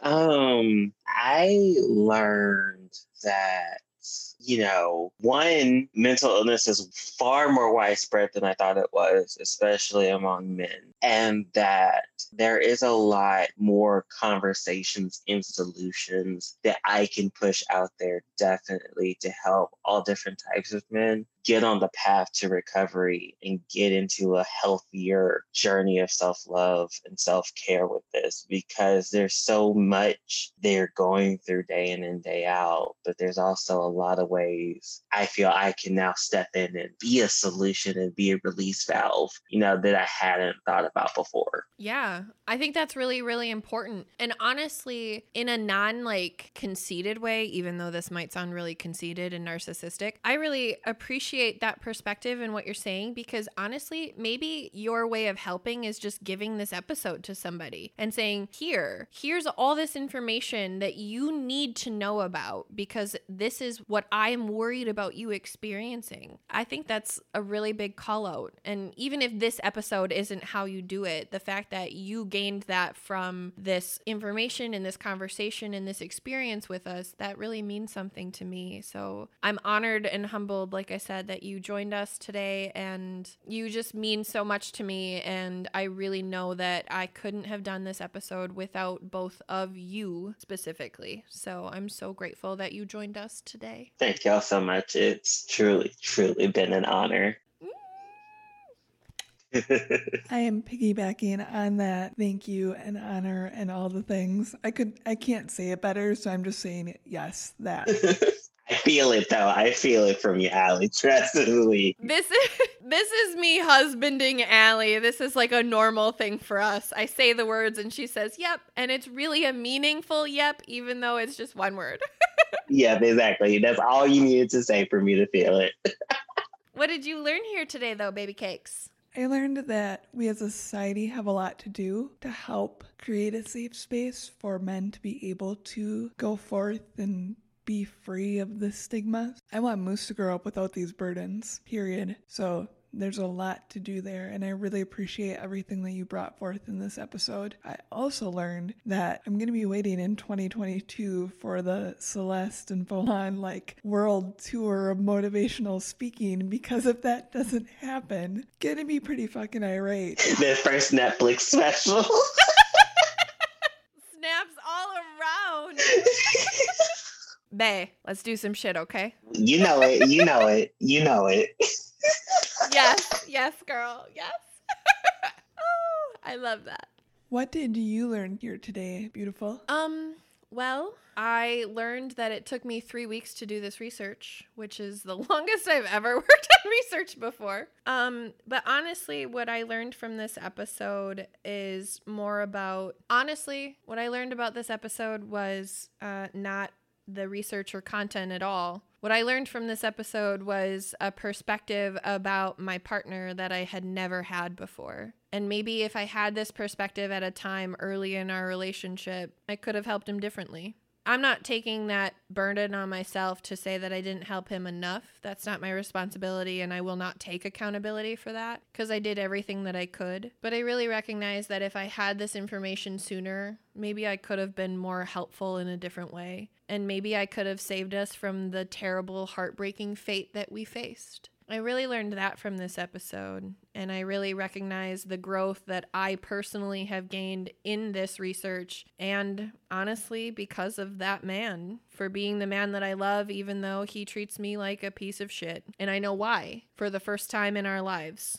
in the first time in our relationship. I know why. And I think that's what I learned here today. So it's really hard for me to be resentful to this man that I love, even though I would gladly punch him in the throat every chance I got for the rest of our lives. That's real it's really hard for me to hate him because I learned something from this episode, which is truly, I couldn't have helped him even if I wanted to, the way that I wanted to, because he has to do it himself. That's profound. That's very profound. I definitely appreciate that you learned that. I also appreciate that you randomly brought it back to throat punching. Girl, I told you that's like my method. That is my execution style. And you know, I would stand on my tiptoes and I would punch him in the throat gladly, like up repeatedly, like bam, bam, bam, motherfucker. Like, yes, I would do that. But I would do it with love and understanding. and then I would make him leave my house. I don't know. Reminds me of like Melissa McCarthy in Identity Thief when that was the only way she knew how to fight someone in the throat. yes, that's me. Because I can't run either. That's what I look like when I run. Ellen, what are you doing? Throwing shade right now. I can't. Why would you do this to me? it was totally not meant to happen. it was came to my head. I loved this episode, you guys. I really did. Same here. Thank you so much for being a part of this with me. I really think this is probably my favorite episode, and we're not even done with it yet. So, this means everything to me. Thank you guys so much. I am honored to have shared this episode with you and this space with you and our show. Dear listeners, thank you so much for being a part of this with us today. I promise I'll stop talking and I'll let somebody else say some things, but seriously, I am sending you the biggest hugs and love and light and wishing every single one of you a beautiful road to a healthy life. That's all I want for you. Thank you for having me. Thank you to the listeners for allowing me to be a part of you guys' space today. It means a lot to be able to share this with y'all. So I am truly honored and will not forget this. We're honored to have had you. Real, and also you are welcome back whenever the fuck you want to come back, whether the listeners like it or not. Thank you. Girl, no, just show up. Absolutely. I'll just hit you out. I'll just call like in the middle of a chat. Hello. Um, hello? Can someone invite me to this Zoom meeting, please? Send me the link. Real.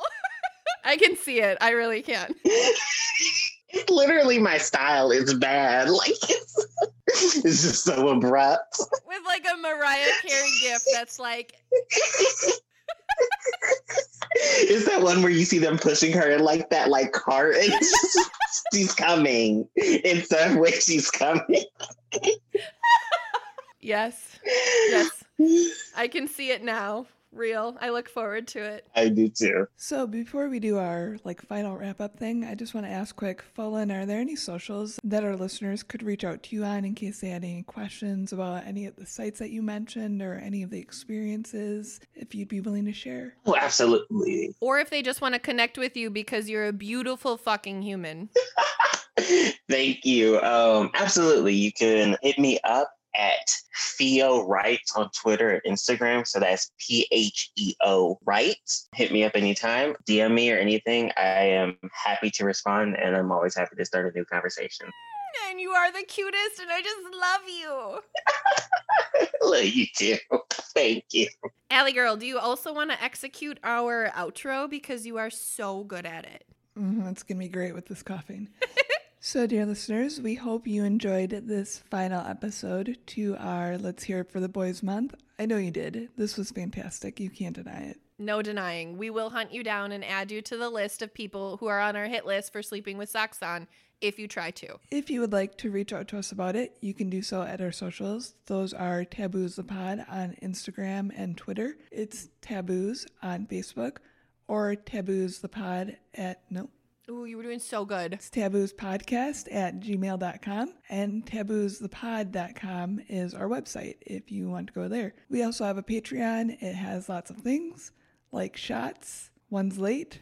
I'm sorry. It's going to be a good one, though. Those shots consist of things like what was our first one? Sleeping with socks on. I just made that joke. What was our second one? Chili with noodles. Was that the second one that we posted? I don't remember if it was the second one we posted. I just edited it. I don't remember. I yeah, we just recorded a bunch of them and broke them up, so I don't know if that was the next one that posted. But dear listeners, we have a whole argument about if chili belongs with noodles or not. So that's coming up if not already out there. Yeah, there are things out there, including things that apparently I don't remember posting either, which are the shots, and then things Celeste doesn't remember posting. So I was literally just going to say you gave me so much shit for posting our how we met story and I didn't remember and here you are not even a week later posting shit that you forgot you posted. So there are different tiers that you could join for that fun, and there's other cool things involved in there too. Go take a look. It's in our show notes, and I think that's it. The only call out that I want to make about our Patreon is that if you enjoyed our show, please consider joining our Patreon because we are in true fashion an indie podcast. And if you'd like to help us keep the lights on, that is how, and greatly appreciated. I also really would just like to request that you guys consider sharing this episode specifically with a man in your life, even if that is just because you want to talk about mental health with him. Maybe he's got his mental health under control. This would be a great episode to really praise that man, to say, look, like these are all the things that other people are experiencing, and you got this and you've killed it, and I'm so proud of you. Or maybe this is a conversation that is shared to start a conversation. That's okay too. And it could be anywhere in between there. But this episode specifically, I ask that you share with someone important to you because I really think that there are not enough men out there who realize they're important to us in this way. So change that. I challenge you to do that. Agreed with all those things. Absolutely. So, thank you again, you guys, so much for joining me on this episode. I'm so, so proud of this one. I loved sharing every single second with you guys as two people that I love so much. And, dear listeners, I am honored to have shared this episode with you guys. I really hope that you took something from it the way that we all did. Oh, I didn't realize that was my cue. Hey guys, here I am. and on that note, do, Do you? you? Be taboos.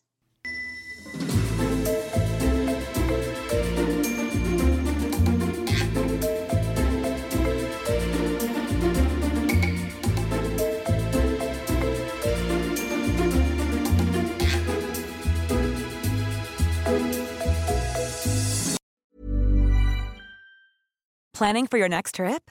Elevate your travel style with Quince. Quince has all the jet setting essentials you'll want for your next getaway, like European linen, premium luggage options, buttery soft Italian leather bags, and so much more. And is all priced at 50 to 80% less than similar brands. Plus, Quince only works with factories that use safe and ethical manufacturing practices. Pack your bags with high-quality essentials you'll be wearing for vacations to come with Quince. Go to quince.com/pack for free shipping and 365-day returns.